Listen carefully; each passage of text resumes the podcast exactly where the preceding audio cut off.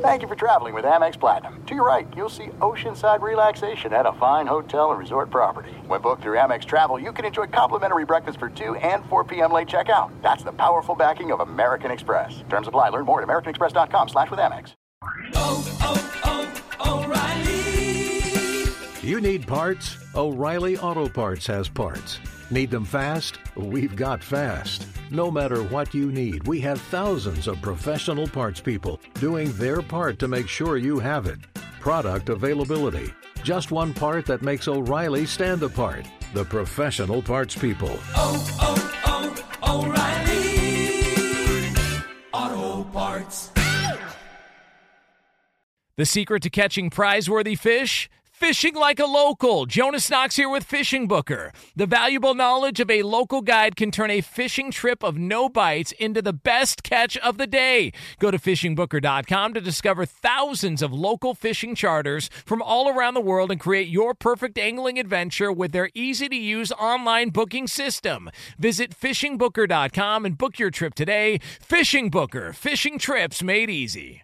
At Bet365, we don't do ordinary. We believe that every sport should be epic. Every home run, every hit, every inning, every play. From the moments that are legendary to the ones that fly under the radar. See for yourself when you sign up today and get $150 in bonus bets when you bet just $5. Whatever the sport, whatever the moment, it's never ordinary at Bet365. 21 plus only. Must be present in Ohio. If you or someone you know has a gambling problem and wants help, call 1-800-GAMBLER. Terms and conditions apply. You're listening to Fox Sports Radio. What's going on, everybody? Hope you're having a fantastic Memorial Day alongside Jason Martin. Talking some ball today. We got some football on the docket, Jason. A lot of hoops, though. How's your Memorial Day treating you? You got big plans today? I don't know yet. Honestly, it's a little bit too early for me to answer that question for you, Brian, quite frankly. I'm hoping I got some plans today. We'll find out in a couple of hours. Knock out the show and then see what goes from that point on. Yeah, that's me. I'm freewheeling. Maybe a little barbecuing? Possibly? It's a possibility some food can be involved at some point today. Now that I live here and I'm not commuting for 70 miles, I don't have to immediately think sleep. Oh, you're in Nashville now. I am indeed. Oh, beautiful. So how long's the commute now? It's only about 12 miles. Oh, dude. You have no idea what that's like. Oh, my, you have no idea. Coming from 75 each way to 12 is just, oh, my goodness. That's not. By the way, do you have Preds fever? Are you going to watch some puck tonight? All right, so here's the deal. I got a problem, Brian. Yeah. I've mentioned this a couple of times. I grew up my entire life a Pittsburgh Penguins fan. Oh, okay. My entire life. Yeah. So what does it mean when on Thursday I was pulling for Ottawa to win so I'd have a chance to pull for Nashville? I think it means I'm swept up in this whole fever thing. I've covered this team for about 4 years here in town. Yeah, you're converted. I don't know what I'm supposed to do. Like, I don't think I'm going to know until the puck drops tonight what's actually happening for me. I'm just hoping for a really good series. Well, so this is the theme of the day. You don't know how the Memorial Day plans are going to go. You could be barbecuing. You could be at the pool. Who knows? And the same thing when the puck drops tonight. You don't even know who you're cheering for. I got no idea. That's crazy. It's a real problem for me right now. I like it better that way. You never know. I'm kind of that way, too. Maybe not to that extent of not knowing who I'm going to cheer for, but in terms of a lack of a plan, oftentimes that's the way I roll. Yeah, well. Just go with the flow, man. So let's start off with the NBA Finals. How caught up are you? I know it comes around Thursday. Basketball. I know you're huge in the NBA, but are you pumped up already on a Monday for the finals? I wish it was a little sooner than Thursday because we're in the doldrums a little bit right now trying to figure out what's happening. Like this weekend, the pickings were a bit scant when it comes down to sports. But when you get to Thursday, Thursday's going to be a lot of fun. Clay and I differ big time on this. He thinks this thing's a 5-game wrap for Golden State and Cleveland's got no chance. I simply don't see it that way. I think it's a 6-game series that's going to be competitive and hard fought.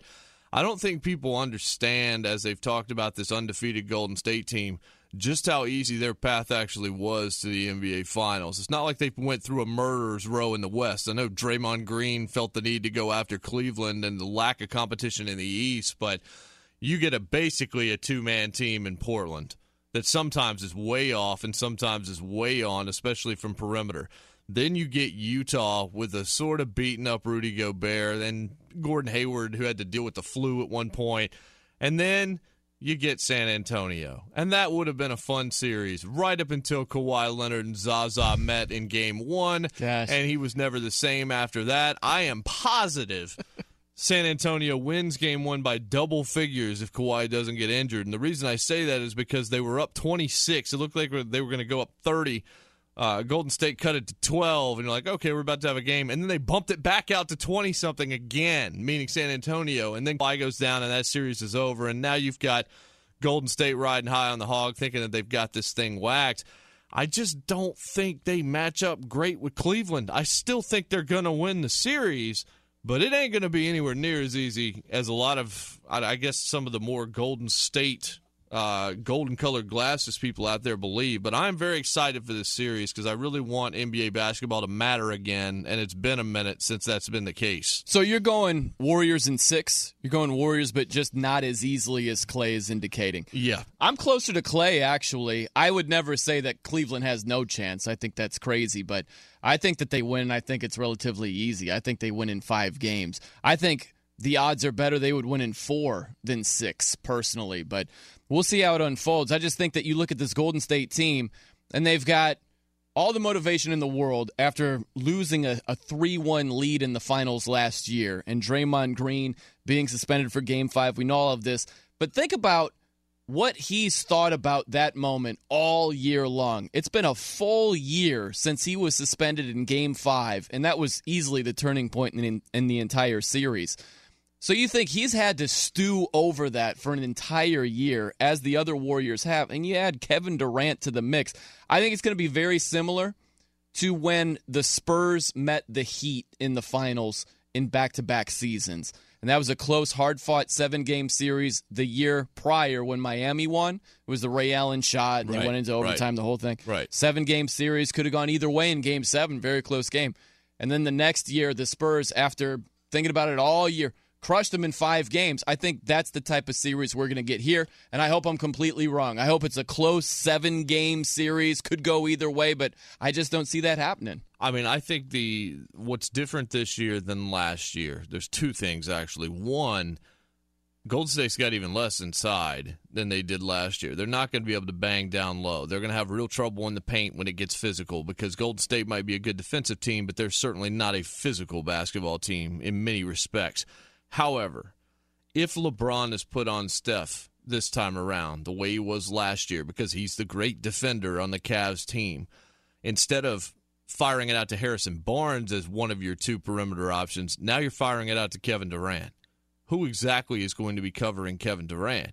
LeBron's going to have to split time between Steph and Kevin Durant, and then you've still got Klay Thompson, and occasionally you've got Green out there doing what they do. That, to me, is the biggest issue, is the extra shooter they didn't have, because Harrison Barnes wasn't necessarily dependable last year. Oh, when man, especially struggled at the end. Game 6 and 7. Yeah, he was a liability. Harry B was on the brutal floor. Yeah, he struggled quite a bit last season, and that's not probably going to be the case, and people forget just how terrible a defender Kyrie Irving is. If you go and look at the analytics and actually pull up the numbers on Kyrie Irving, he's not just a bad defender, Brian. He's one of the 5 to 10 worst defenders, period, not even like at his position. On the floor, starter or bench considered in the entire NBA. I mean, I could check guys about as much as Kyrie Irving's interested in checking guys. Now, that doesn't mean he's not going to go for 40. But it means that he has a liability quotient defensively right up there with Isaiah Thomas in Boston. You know, you hit on this, Jason, in terms of finesse versus physical. And I think that if you really dive into it, I think that the reputation doesn't really meet the reality when it comes to how we think about the Golden State Warriors. We think about them as a very finesse team. And if you really look at the Cavs compared to the Warriors, I think they're much closer in terms of physicality and finesse, if you will, than meets the eye. Because if you think about physical players that Golden State has, you'd start with Draymond Green. Draymond Green is not just a finesse player. He's a physical player. He'll mix it up. He'll kick you in the nether region from time to time. Andre Iguodala is not just a finesse guy. Klay Thompson, not just a finesse guy. These guys are good defenders. They're good defenders. I don't know that I would say Klay Thompson is necessarily physical. And Andre Iguodala, you got to find out how much of Andre Iguodala you're about to get coming back off his ankle or whatever it was, his foot that he was having problems with in the last round. I just, Kevin Love's not exactly a physical player. Sure. You could go, and there are plenty of guys. Tristan Thompson is. Right. There's guys on the inside. I would even say you could put Zaza in the physical camp. Right. Obviously, for Golden State, that's why he's out there, to be more of the enforcer. I still think that of the two teams, Cleveland is the more physical, and Golden State still wants to pass it around on the outside and make their Harlem Globetrotters moves and find the open shooter. That's why I think that. That's where I think the distinction lies, because if you go to the Cavs and you think about their physical players, you'd start with LeBron. LeBron is a physical player. Tristan Thompson, down low, physical player. You'd also throw a guy like Iman Shumpert, physical guy. Definitely a physical guy. Yeah. J.R. Smith can be physical from time to time. Yeah. Maybe not consistently, but... But you got a lot of Kyrie Irving. Yeah, he's not very physical. Darren Williams, Richard Jefferson, Channing Frye. Physical. He's maybe not at this point in his career, I would say. But you got a lot of finesse on the Cavs as well. And so I think it comes down to... It's a little bit like the Pac-12 college football mentality, where you think, oh, they're just throwing the ball around. They're just kind of playing two-hand touch and not really getting after it at all. And a lot of times that's just not the case. You got like guys like Haloti Ngata coming from Oregon who will smack you in the mouth, been in the league for over a decade. So I just think there's that mentality when it comes to this with the Golden State Warriors, because they shoot a bunch of threes and they throw the ball or they pass the ball around, and that's what they're known for. They're not known for their defense. They've played great defense this whole run where they've been in finals contention. And I just think that the reputation doesn't meet the reality when it comes to physical versus finesse and how these two teams are thought of. Yeah, in terms of their defense, I mean, Steve Kerr would tell you they're built on defense, that the difference between Mark Jackson and Steve Kerr as a coach in Golden State is Kerr preached defense first. He taught those guys to want that side of the basketball, and I think that guys like Draymond and Clay were the two that really led the charge. But you do have a lot of pretty talented guys. Your liability there is Steph.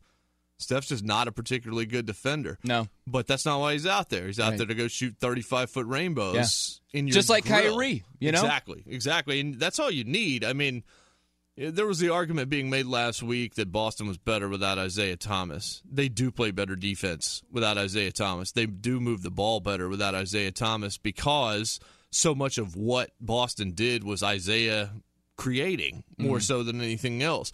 I think you have that same issue with Steph, and the only thing with Steph is if Steph is challenged to try and play defense, if he pops an ankle, then we've got something really interesting to talk about, because I don't think he's been challenged at all to have to really stretch himself. That's the thing about the Warriors. The Warriors, it's been really, really easy for them, and I don't know that they're quite prepared early for the challenge they're going to get. They're going to win the series in 6. I truly believe that. But I think that these first couple of games are going to tell the story. I also think that if Cleveland gets blown out in the first game, it could be a sweep. Really? Wow. Like, that is a game where they've got to play well off the start. The other problem is, there's such a delay between the end of the conference finals and the start of the NBA finals, because it's not like the Super Bowl, Brian, where you're sitting in Houston and there's news every day. There's not news coming out right now. The NBA's just sort of out for the next 3 days, and all of a sudden, oh, wait, here come the finals again on Thursday night. There's remember Dwight Freeney's ankle? Exactly. Oh, my gosh, and how that just drug on and on and on. You're right. We don't have that. We're coming to you live from the Geico Fox Sports Radio studios. 15 minutes could save you 15% or more on car insurance. Visit geico.com for a free rate quote. All right, plenty to get to today. We'll stick with the finals, of that to talk about. Also NFL stuff. There's some really interesting topics to get into.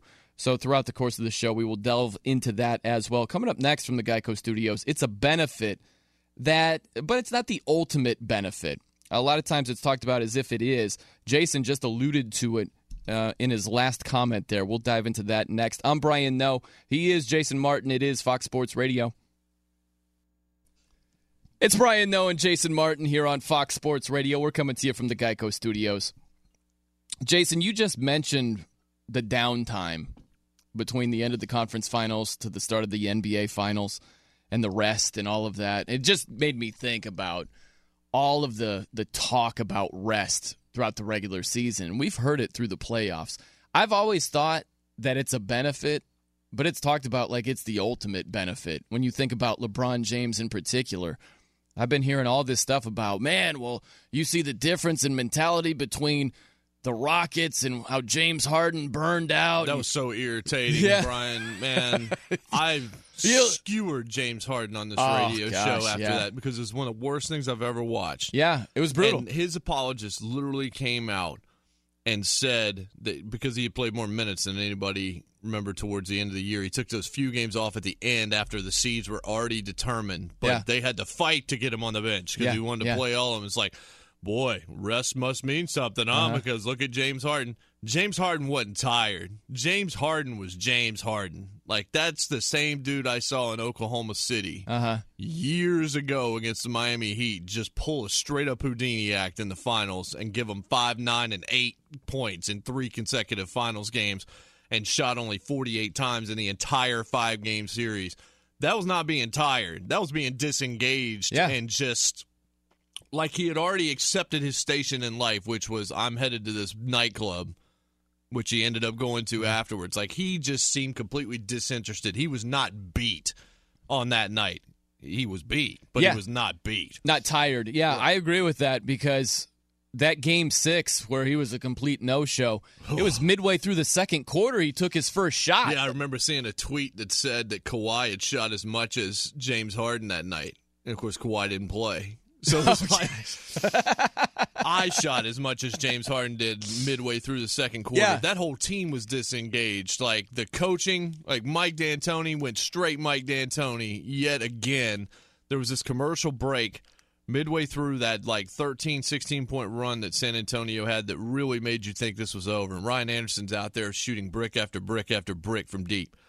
And they came back, and the sideline reporter said that during the timeout, no one spoke to James Harden except for Patrick Beverly. Mike D'Antoni didn't even walk over and say one word to James Harden. It's like, really? Are you a basketball coach? That shot on the bench when he's just kind of flipping the dry erase board around. It was so funny after that game because Mike D'Antoni, it was the most tepid approach to maybe we think about resting a little bit more during the race. It's like, dude, either say it's going to happen or don't say anything. Don't tippy-toe around that. You look like you have no juice whatsoever. He doesn't, though. Yeah, but don't let us know that you have no juice. At least give the illusion that you do or don't tell on yourself. Don't be like, well, maybe this is an indication we should rest, James. It's like, dude, do it or don't, but don't tippy-toe around it. Yeah, I mean, the two teams playing are the two teams most known for rest during the regular season this year. The Spurs obviously have been known for the last three or four. Popovich is kind of the guy that ushered in doing that. Sure. The Cavs on Saturday night on ABC, the Warriors on Saturday night on ABC, those became huge stories, and those are the two teams that are still playing. Is it because of rest? I don't think so. It's because they have the most talent in the NBA. Yeah. And this is a league that has become, and now it's gotten worse because – you have a couple of these super teams, and then they put this new rule in effect with the max being able to offer the whole deal that Paul George couldn't get and everything else. It's like they wanted to keep these superstars in these smaller markets, but they've shut it down too late. They've let two teams go ahead and become super teams, and now they're going to stop anybody else from doing it, and that really pigeonholes the NBA into just having a few teams that the vast majority of the country are going to be interested in. I know the ratings numbers were up, but a lot of that was being carried by those two clubs. Yeah, I think with you alluded to the path of the Cavs. Yeah. And also the path of the Warriors, too. The Warriors in particular to me, because it was Draymond that came out and said, boy, you're watching one team playing real well in the East against nobody. It's like, well, you're not playing anybody either, player. I mean, the only answer you had was that you were playing San Antonio, and you weren't playing San Antonio. Right. You were playing the fossils on the floor without Kawhi Leonard, basically. There's no Kawhi Leonard. And Tony Parker. For 3+ games in a 4-game sweep. Yeah. David Lee went down, too. Right. You know, he's kind of like the salt. He's a little bit like the seasoning. He's not a main ingredient. But still, when the bodies start mounting up, you need role players. Yeah. And they lost some of their role players on top of that. And the series prior, like you talked about, a limited Rudy Gobert, an up-and-coming Jazz team that's just steadily improving. They haven't faced a gauntlet. And you look at the Cavs. They sweep the Pacers. Okay. They get by against a Kyle Lowry-less for half the series. God, Toronto Raptors. That was a bad performance and a bad series. Toronto, my goodness, that was bad. I remember saying before the playoffs started that the one team that I would fear if I was Cleveland was Washington, because of the speed of John Wall at the point guard position, what Bradley Beal could do as a shooter. They were able to avoid Washington by not being the number one seed. That helped them out tremendously, falling to the number two. And if it did anything, it did prove that Cleveland didn't just lose the number one seed. They didn't care about the number one seed. They did. Yeah, sure, they didn't. They're just coasting through the regular season. And, of course, the conference finals, Isaiah Thomas goes down. Yeah. So you had two wins without facing Isaiah Thomas. So, to me, all of this talk about, well, you see what screwed the Rockets was not resting James Harden, and what's gotten the Cavs to this point is resting LeBron. I just think it's movie trailer mode. I think it's we're making stuff up to be bigger than it actually is. Because if you look at the games that these players played, you look at LeBron James, he played 74 games. Yep. Let's just say he plays 8 more games. Do you think that the Cavs would still be in the finals, but you think they would have lost, 4, 5, 6 games with LeBron playing a few more regular season games? I just don't see it having that type of impact. I think that rest became more of a trend to write about than it actually was as an entity that really mattered. Like, all of a sudden, every writer's going to glom onto something if it's going to help them fill a newspaper or fill a website post or do whatever it is that they have to do. And sometimes when you don't have much to say because it's been so predictable, you find a way to explain the obvious with something that's not really even there. Mm-hmm. It's like, why are the Cavs and the Warriors in the finals? Well, damn it, they're the best teams in the NBA. Yeah. It's really that simple. Yeah. Your column is 10 words. So instead, you go rest, and you bring up all these numbers and all these charts. You're like, 538 said this, and blah, blah, blah. It's like, no, it's because LeBron James and Kyrie and Kevin Love are on one side, and then the other, and 4 of the top 10 players probably in the NBA are on the other side. It's like, that's why those two teams are in the NBA Finals. It's really that simple. I know it. And you look at the Warriors. I was curious because sometimes – what sticks in your memory, what makes an impression, you take too far. You explain it too far and dwell on it too much. Steph Curry played 79 games. He started 79 games. Klay Thompson started 78. So, like you referenced, the ABC game against the Spurs, where anybody who was anybody sat and didn't play, that stuck in your memory. And now you get to the here and now, and it's like, well, you see the benefits of rest, and wow, holy cow. It's so overstated, it's not even funny. And I'm not saying it makes no impact. I'm just saying it doesn't make the ultimate impact.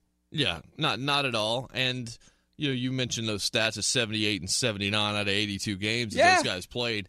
It became a story because of when they decided to take their rest. That's right. If they were taking rest back in January, we wouldn't be talking about it. And if they weren't taking it on Saturday night in front of national television, I think Adam Silver should find a way to stop that. That doesn't need to happen on Saturdays. They need to make sure that guys that are playing in that ABC primetime game are not playing in the middle of a back-to-back or somewhere that they feel they have to take rest because their potential injury risks or whatever concern it is.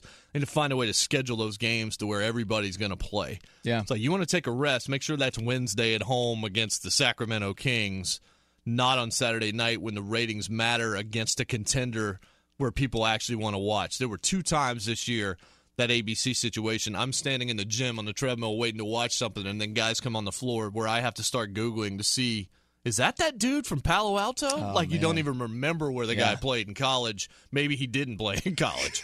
But it's true. You want to hide those. If it's going to be a situation where it's a back-to-back and it's both games are on the road. And just make sure one of those ain't the Saturday night game. Make it Tuesday, Wednesday. Exactly. Don't do Friday, Saturday. Don't have your primetime game in the crosshairs of potentially having those stars rest. It can't happen. Hit us up. Your phone number, 877-99 on Fox. Also on Twitter, I'm at The No Show, N-O-E Show. Jason is at JMartOutkick. Coming up next from the Geico Studios, it's a courtesy that shouldn't be extended. First, though, here's what's trending. It's Brian Noe and Jason Martin. Welcome back to the Fox Sports Radio Studios, brought to you by Geico. It's easy to save 15% or more on car insurance with Geico. Go to geico.com or call 800-947-AUTO. The only hard part, figuring out which way is easier. Jay, I know that you follow a lot of sports. You're not just into the mainstream sports. There's some off-the-radar sports. You get down with the Indy 500 at all? Nope. Not even a lick, man. Not since I was about 12. Like, I recognize it's important to the landscape. I grew it at 12. A friend of mine used to work in WKU, Western Kentucky's sports information office. I saw him tweet this yesterday. He's as big a sports fan as I've ever met. Uh-huh. And he's like, I lived my entire life in Indiana, then I lived in Kentucky, and now I live in Indiana again. But I can't bring myself to care about two sporting events, mm-hmm. Kentucky Derby and the Indianapolis 500. Wow. Those are for a generation lost. Like, by the time I was born in Martinsville, Virginia, and that's where I lived the first 12 years of my life. Martinsville Speedway, NASCAR. Yeah. I'm from the South. NASCAR was kind of where it was. You haven't outgrown that yet. I mean, I don't really watch a lot of NASCAR, but I'll see who won the race. And I've got a couple of drivers that I care about a lot. One of them about to retire in Dale Earnhardt Jr. The other one was Tony Stewart, who already retired. Yeah. Then you got a couple names like Clint Boyer and a few other guys that I like to kind of pay attention to where they finish. Pull for Boyer from time to time. I like because he went upside down. In the night deal, like years ago, and after I watched it, I'm like, all right, I like him almost dying. I'm going to go ahead and follow him from now on. The criteria but for you. I mean, who's watching F1? Like, who's watching these open-wheeled?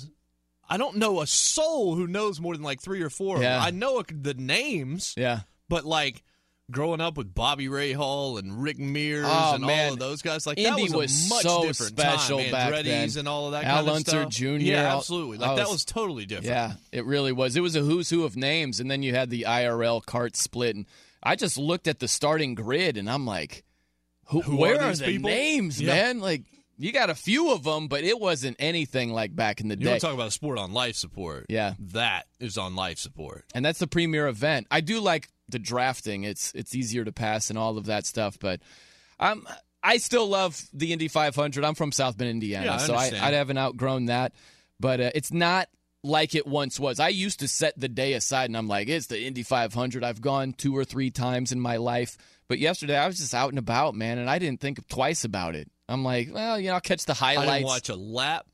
I walked in here and looked and saw who won. That's the only way I knew. Like, outside of that, it just was not at all on my radar. Sports just kind of wasn't on my radar all that much this weekend. A little bit of baseball, read a couple stories about the NBA Finals, a couple things about the NFL. Yeah. I know the French Open's happening. That was a sport I played in high school and lettered in, and that I don't really care about either because there's just not a whole lot of names there either anymore. And, it's funny you mentioned this because I think the weight could make you want the finals more because – the talking point is, we got to wait all this time, and this sucks, and it's a buzzkill. I don't think there was a buzz to be killed, first and foremost. It's not like the playoffs have been awesome to this point. Well, they've been terrible. And now you're itching for more.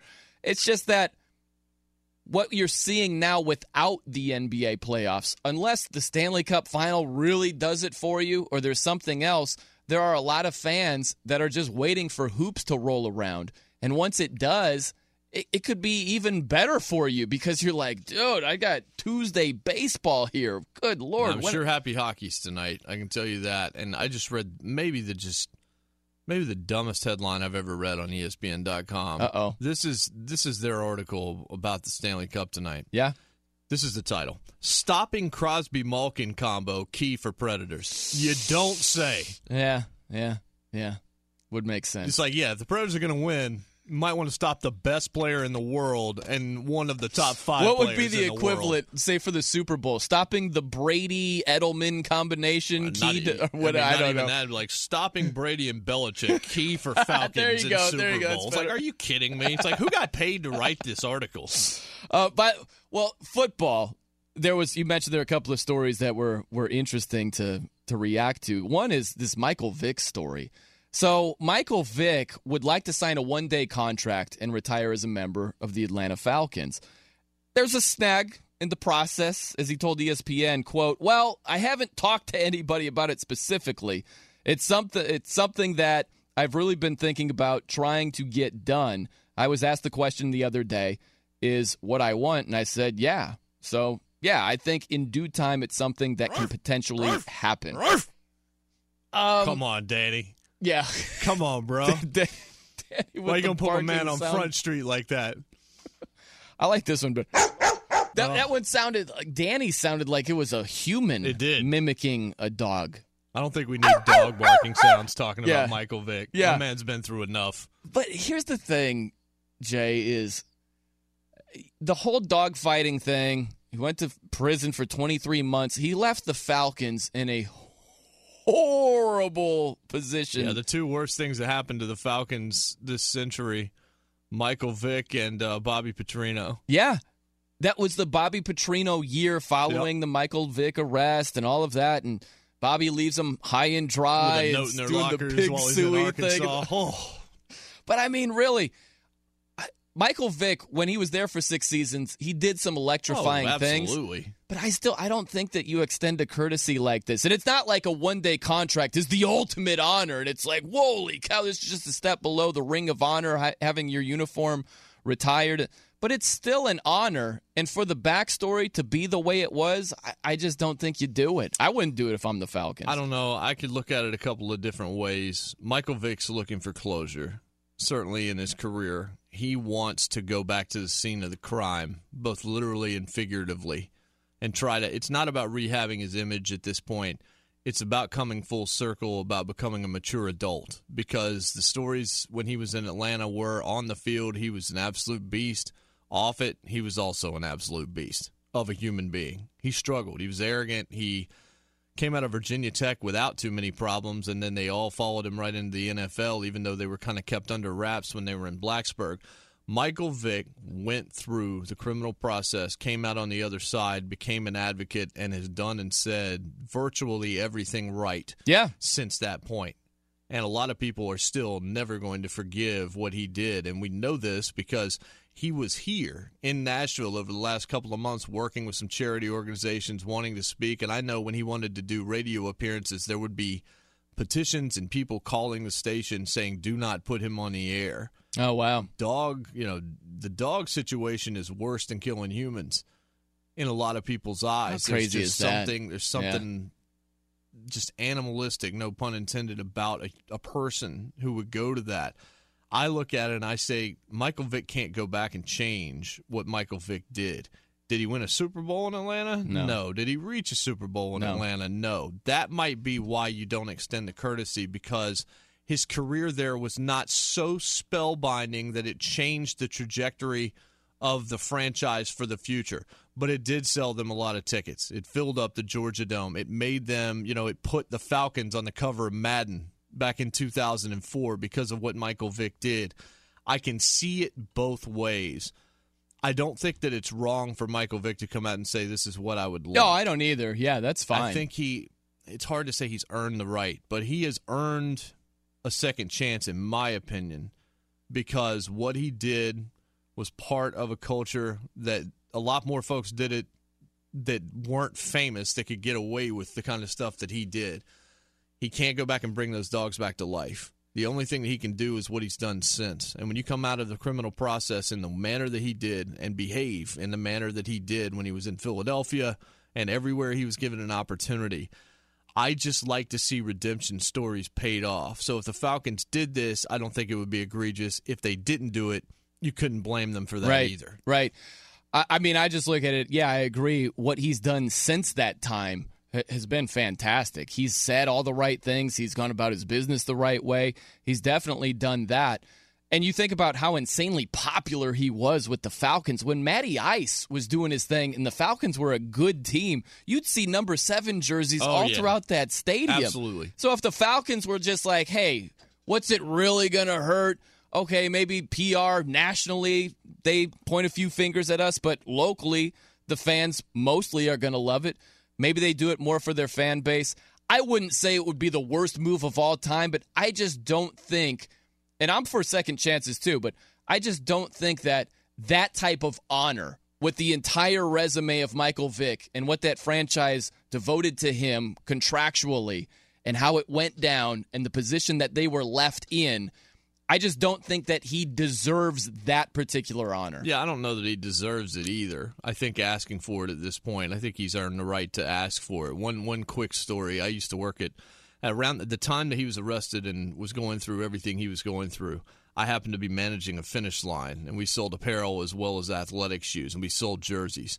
As soon as that happened, all the Vic stuff went like 75% off. That stuff nationwide disappeared in less than 24 hours. everybody walked in and bought every Vic thing they could find. We had people coming in, how much Michael Vick stuff you got? Buying 10, 11 jerseys at a time. Wow. So for all the people that love dogs and hated everything that Michael Vick did, they sure as hell found a way to get into the finish line and buy every piece of Michael Vick merch available in every color imaginable. Yeah. Yeah, well, that dude was really popular. He was insanely popular. And when you have people coming after him and the opposite approach, the people who supported him even more, so they're just collectively embracing him. There's a really interesting dynamic, and time has healed a lot of wounds because just a couple of weeks ago, he was announced with that flag football league that's trying to get off the ground. They're trying to launch next year, and they're going to have this game. And Michael Vick was the headliner. It's like, Michael Vick's going to play in this game. And you think about how much time has mended some of those wounds where he was public enemy number one when that whole thing went down at first, and now he's the headline of, hey, he's going to play in this game. So time does change quite a bit. We'll see if it changes it in the Atlanta Falcons' eyes as far as a one-day contract goes. Coming up next from the Geico Studios, it's one of the worst arguments you'll hear when it comes to one of the biggest stories in sports. I'm Brian Noe. He's Jason Martin. This is Fox Sports Radio. It's Brian Noe and Jason Martin here on Fox Sports Radio. We're brought to you by TrueCar. With TrueCar, you can find out what other people in your area paid for the same car you're looking for, and on average, save over $3,000 off MSRP. Whether you're looking for a new or used car, visit TrueCar to enjoy a more confident car buying experience. You see this about Kevin Durant talking about parity. And yeah, but how it's not his job and all of that. Really not his fault and all of this stuff. It's something we got to touch on a couple of these lines from KD. He told USA Today Sports, he goes, quote, like, I'm the reason why bleepin' Orlando couldn't make the playoffs for 5-6 years in a row. Am I the reason that Brooklyn gave all their picks to Boston? Like, am I the reason that they're not that good? I can't play for every team, so the truth of the matter is I left one team. It's one more team that you probably would have thought would have been a contender. One more team. I couldn't have made the entire East better. I couldn't have made everybody else in the West better, end quote. He joined a 73-win team. He joined a team that was going to be the favorites to win the championship without him. Right. Like, and that's the part that's stunning about all of this. It's like, if he goes to Washington, he changes their future. If he stays in Oklahoma City, obviously they're the number one threat to the Warriors. Probably should have beaten them last year. And you go back and look at how the NBA could have looked if Kevin Durant hadn't stunk up the joint in Game 6 and the Thunder actually won that series. If they win that series, I think they have beaten Cleveland. I think LeBron would never have gotten a ring in Cleveland, which that would still be the narrative right now. Yeah. And Kevin Durant would still be sitting his butt in Oklahoma City. Can you imagine what the NBA landscape would be like? Everything. It would be completely different. We would have also gotten a great Western Conference run with Oklahoma City. Probably a rematch. Oh, yeah, absolutely. Yeah. But Kevin Durant, like, he's embracing this villain thing because he knows people see him as the ultimate gold digger, the ultimate ring chaser. I mean, what's different about Kevin Durant than David West? David West is ring chased since Indiana to San Antonio. Right. Didn't win there, so now I'm going to go to Golden State, and he's probably about to get his ring. What's different about what he did than what Kevin Durant did? Because Kevin Durant wanted to go play with his friends? No, he wanted to go win a championship. Right. The difference is that David West is nowhere even close to a top-5 player that Kevin Durant is. That is exactly correct. And Kevin Durant, he was on a championship-contending team in the Thunder. It's not like he left this team that could barely sniff title contention, could barely sniff playoff contention. He left that team to join a 73-win team. So you're talking about, I couldn't have made everybody else in the West better. First off, he could have, because he's that type of player. He's the top 5 guy. Any team he goes to, he's going to make them a lot better. Right, but he made everybody in the West worse by joining the Golden State Warriors. And he's talking about how he couldn't have made everybody better. Yes, it was one decision, Kevin. But with that decision, all you did was make sure that the top 1% stayed the top 1%. You didn't even give us one more team. In fact, you took a team away. Yeah. You made the league worse by going to Golden State. There is no other way to look at it than that. Now, you want to go win a championship and be belligerent about it? Right. Go right ahead, but don't expect anybody's going to buy that nonsense. Yeah. And the whole discussion is just about parity. Just about, more of an interesting league, more of like, I got to tune in because I don't know who's going to win.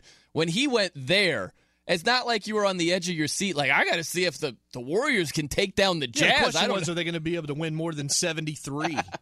That was the only question. It's like they became the favorites immediately, and you look at that in juxtaposition with what we're seeing in the NHL. Yeah, with the 8 seed and the Predators basically making it to the Stanley Cup Finals, like. It's so night and day between what's predictable and what's not. It really is. It's made hockey so much more entertaining over the last month. Yeah, there's no doubt about that. And it's all about how you address it. If KD had said, you know what, this whole parody thing, all these people pointing the finger at me, they can just go jump in a river. I don't care. Just go kick rocks. Fine, that'd be fine. Totally fine. Absolutely. But to play don't spout this crap. Wait a minute. Why is everybody pointing the finger at me? I hate the Warriors, Brian. Let's talk more about it. I hate the Golden State Warriors. All of them are a bunch of bitches. I'm going to go ahead and steal Clay's word. He's not here. I want to make sure the bitch quotient gets out on Memorial Day. We need to talk more Warriors. You just told me we need to talk more Warriors. We're fired up about this. Coming up next from the Geico Studios, it's one of the worst ways to evaluate a current season. Happy Memorial Day to everybody out there. Really, appreciation. Thanks for everybody who has served. I think this last couple of weeks, Jason, you think about what's going on with Enes Kanter and his passport being... And we had him on the air on Friday. Yeah. And what a crazy story, man, where he's overseas. His Turkish passport was revoked because of his political views. And you think about that And today, think about in America, where there are a lot of things that certainly aren't perfect. There are a lot of things that are jacked up, but you compare it to other countries in terms of you want to talk. You could say whatever you wanted about Donald Trump right here, as long as you weren't cursing. You could say it on this show, and you wouldn't face political. You'd face a Twitter backlash. Yeah, that's it. You wouldn't face a political response. You wouldn't face a government-led response where you're detained and possibly, I don't know, thrown into a ditch somewhere. Let's just say for the sake of argument. That's what Ennis seems to believe. Yeah. He believes, the death threats and stuff against his family and all these things. That's why when I hear anybody on either side of the aisle when their guy is not in office talk about, we living under a dictator. It's like, no, you're not. No. He might be the worst guy in the world to you. Yeah. But there are still freedoms. There's still a constitution. There are still rights that you were afforded as an American citizen. You need to shut up. Yeah. And when you listen to guys like Enes Kanter, it kind of crystallizes again just how lucky we are to live where we do in this time. Yeah, there's no doubt about that. And so to be free, there's a price that has to be paid. And there are a lot of men and women that paid the ultimate price. So for that, the ultimate gratitude comes along with that on a day like that. You just have to let it be known. And we're thinking with everybody. We're thinking about everybody that served and their families that were affected. As we turn to the NBA Finals, which should roll around, when is it? July? When do they start again? When are the awards being given out in September? Friggin' MVP award that was voted on 12 weeks ago. To have the MVP award awarded and presented after the playoffs. I don't think that they should. I disagree with Clay on this because I've heard the promos with him talking about the postseason needs to be included. That would make it fairer for sure, but I don't think it's in the best interest of the NBA to have a fairer award because you think about the rest and some of these marquee players that don't play in some of these primetime games. There's no sense of urgency to watch the regular season. When you couple that with the balance of powers, you look at the Warriors and Cavs towering above almost everybody else. Why would it be in the NBA's best interest to say, hey, here's another reason not to pay attention to the regular season? That's by far the most compelling part of the regular season is the MVP chase. Yeah, I think that's a pretty good point. I just think you got to give it out before the playoffs start because now everybody's going to assume that they're not going to assume if they know what they're talking about. There's a lot of people that don't know the backstory and don't know when the award was voted on and all those. Yeah. And they're the ones watching these teams. They're going to say, how in the world are you giving this to Russell Westbrook? Dude hadn't played for a month. I know. What about LeBron? What about Clay? What about Kevin Durant? What about Steph? What about Kyrie? It's like it's not that simple. You're doing yourself a disservice as a league. Totally. Because the award was voted on because of games no one remembers now. Yeah. It's a regular season award, and they're giving it out. They're presenting it after the postseason. It's crazy. It's Looney Tunes. And I don't know why you're trying to stay. You don't need to stay relevant after the NBA Finals. You can go ahead and go away. Baseball's obnoxious with that, the way they give out. They stagger their awards for 2 weeks. Here's the Cy Young coming next Wednesday. Here's the schedule. It's like Super Bowl week because you're going to find out what awards are being given out. It's like, just give the things out. we see what you're trying to do. It's like, we might talk about you for 2 minutes on the show because of your award tomorrow, but just get all the awards out at once. We'll turn it into a nice hour of radio. It'll be good. Yeah. And you can go to your winter meetings and do whatever the hell it is you need to do. It's not a good look for the NBA to diminish the importance and the prestige of being named regular season MVP, and that's what they're doing. They should do it like they had before, where you present it the first round of the playoffs, and the guy holds it up in front of the home crowd, and they go crazy. Great, fantastic. But I think they're trying to do a little bit of an NFL honors type thing, where they have the whole event and all of this. So I think the NBA powers that be, they're thinking, all right, we have this award show after the season. It'll be great. How can we have an award show without the most important award? Why would we give that previous and then do so? I see how they arrived at a bad conclusion, but they got to change that going forward. No, that, it's not that good cannot, for the NBA. That can never happen again. And to the regular season / including playoffs in the MVP argument. Yeah, it's Brian. There's already a playoff argument. It's called the NBA Finals MVP. Sure. That settles it. That's the most prestigious award. MVP award. That's right. It's Brian Noe and Jason Martin. We're coming to you live from the Geico Fox Sports Radio studios. 15 minutes could save you 15% or more on car insurance. Visit geico.com for a free rate quote. Okay, Kevin Love, he made a statement recently. And I think it's one of the worst ways to evaluate a current season. Listen very carefully to what he says here. The whole underdog thing is funny to me because, at the end of the day, we are defending our title when we're trying to repeat, which is so hard to do. But, I think we will use it as fuel. We will use it as motivation. But as far as the idea of, playing into it, it's tough for me to say that. That is the case. I don't feel like we're underdogs. I think we match up well with them, and I think they say the same about us. To me, this is what I take from it, J. Mart, is you hear this all the time from fans is, until they beat the defending champs, that's the squad to beat. Be and take man to that. Beat the man. Yeah. A lot of times it's just the wrong way to think about it. I would use the NFL last season as an example. The Denver Broncos. Thanks. Your boys. Thanks for reminding me. Sorry about this. Denver Broncos fan. But the Denver Broncos were the defending champions, okay? They were not the team to beat last season. It was very evident not too long into the season that they were not the team to beat. So this mentality of until they take them down, that's the defending champs, that's the team to beat. It's the same thing with the Cavs. Now, the Cavs are in a much better position than the Broncos were. All apologies. But I still think that the Warriors, when they were having a 3-1 lead, Draymond gets suspended, the whole 9 yards. When you add Kevin Durant to the mix, things have changed. So I don't think that it's as simple as saying, because the Cavs won it last year, they should be the favorites this year. They shouldn't be the favorites heading in. Yeah, the Ric Flair quote, to be the man, you got to beat the man. That works in one-on-one. It works in tennis. It works in boxing. It works in combat sports because you got one guy and no other factors have changed. The Cleveland Cavaliers that won last year benefited certainly from Draymond's suspension, but also otherworldly play from LeBron and Kyrie. They also had some pieces they no longer have. And then they picked up Bogut to try and help that out, and they lost Bogut within a minute of him going onto the floor. But Golden State is not the Golden State that Cleveland faced last season. They might not be as deep with the role players, but their stars are just extraordinary when you consider adding Durant to the mix. So you can't talk about it because there's different teams. That's like, you got to dethrone Duke every year. Well, no, you don't, because you're not playing the same Duke. Yeah. It's not the same roster. There's a turnover every year. It's like playing against Kentucky. It's like, Kentucky's going to be good every year. Yeah. But that's not the John Wall, DeMarcus Cousins, Eric Bledsoe 2009 Kentucky team that you're seeing right now. It's like, all due respect to those guys that are there now, that's not the same club. So Cleveland's not the same club. Golden State's not the same club. It's not me versus Brian Noe in the octagon and me saying, look, he lost to me last time.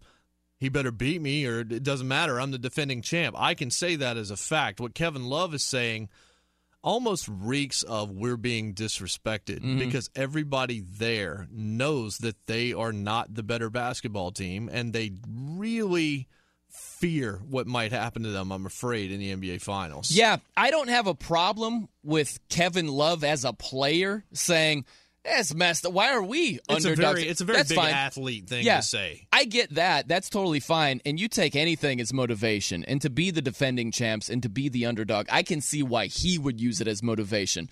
But what I took from it are the comments of fans, media typically, where it's like, well, they're the defending champs. They're the team to beat. It's not necessarily the way it goes down. Once they won the Larry O'Brien, that season ended. Exactly. That was the end of that book. That was Harry Potter and the Half-Blood Prince.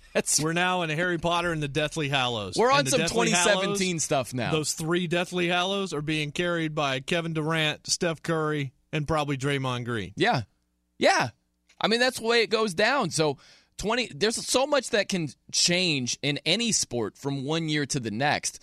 So to just apply everything that you think about here and now this season from last year, you could be outdated. You could be completely outdated with your sports opinion, whatever it happens to be. LeBron James, he weighed in also about how these two rosters have differed between the two seasons. First of all, I don't get involved in the hype, but I do know both teams are better than last year's team. We're a better Cavaliers team and they're a better Warriors team. What does that mean? We don't know yet. But we're both better. We've both added pieces that's helped our offensive package and defensive package be even more scary, you know, and obviously you can see that. We're both playing at a high level, and we both, when you look back on it at the end of the day, you're going to look back and say that was two great teams who competed for championships. And we did whatever it took to get to that point. So I don't know what the outcome is going to be, and obviously we're going to write about it and talk about it throughout this series and see what happens. But I'm honored and I'm happy and I'm extremely excited to be part of the finals again. Yeah, both teams got better. The Warriors. One team got incrementally better, and one got stunningly better. That's right. That's the thing. It's like Darren Williams is not Kevin Durant. You picked up Darren Williams. You drafted Kay Felder. I mean, okay.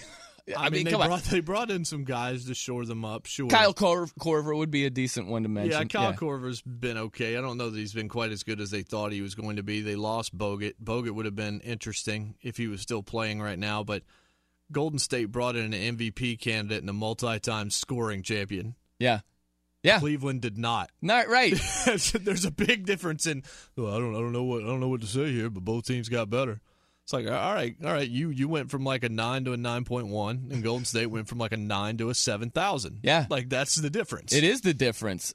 LeBron also said when he was talking about the odds and the Cavaliers being underdogs, he said it doesn't matter to me. I only play blackjack in Vegas.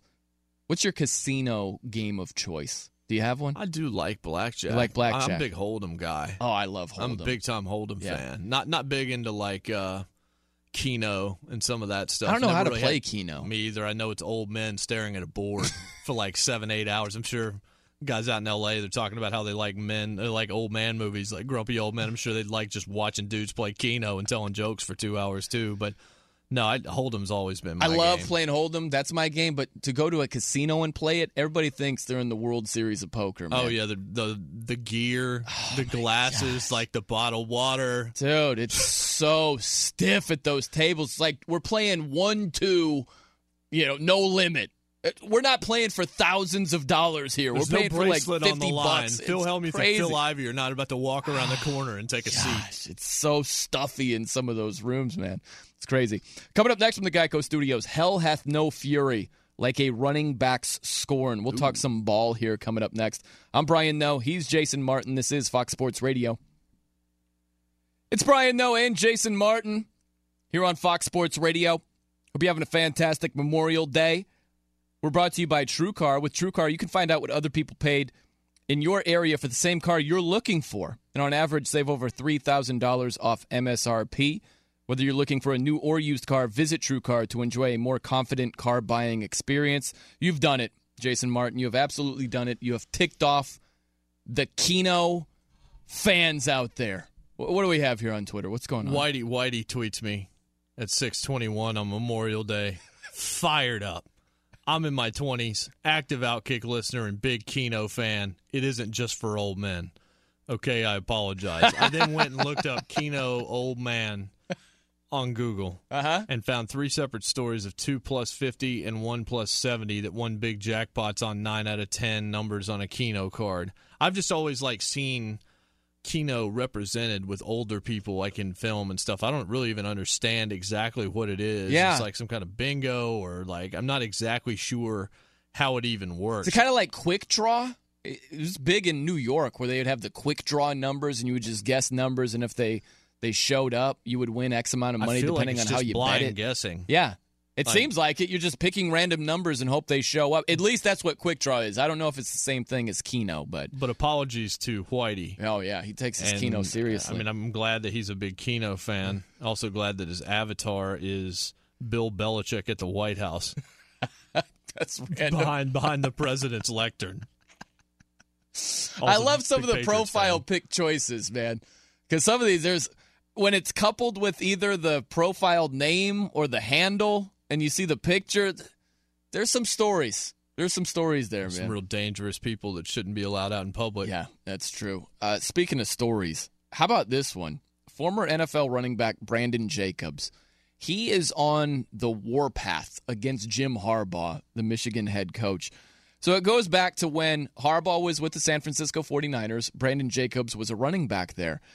And some bad blood started. And so where we are right here, right now, is that Brandon Jacobs told CBS Sports Radio that Harbaugh didn't know what he was doing, quote unquote. Harbaugh, listen to his tweet.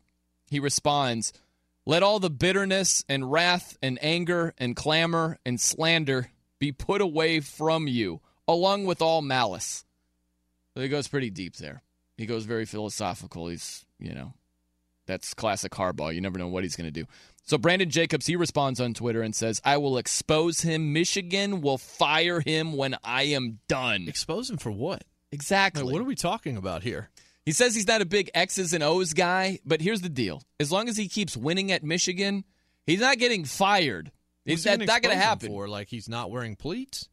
Like what exactly is it that Jim Harbaugh is doing that you're going to expose him for? I mean, like, what's he doing that other big-time college football coaches and pro football coaches aren't, in terms of, like, I'm trying to think what it is. Is it putting guys out there that are injured? Is it not going through concussion protocols? Is it stuff that, I don't know, every football coach is probably guilty of? Right. This doesn't make any sense to me. Mm-hmm. Brandon Jacobs just throwing out random threats about Jim Harbaugh. It's like there's clearly something that went down with those guys in San Francisco, but I don't think this makes Brandon Jacobs look very good at all. No, it's just one of these, it's the classic talking trash and saying, "I'm going to do this." And a lot of times when you fill in the blank with what you're going to do is something that you're not actually capable of doing. That's the way it goes when guys are talking trash to other guys. This goes back to 2012, the backstory of this whole thing.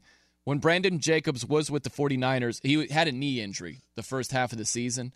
And so he wasn't able to dress until week 7, but he didn't play until week 12.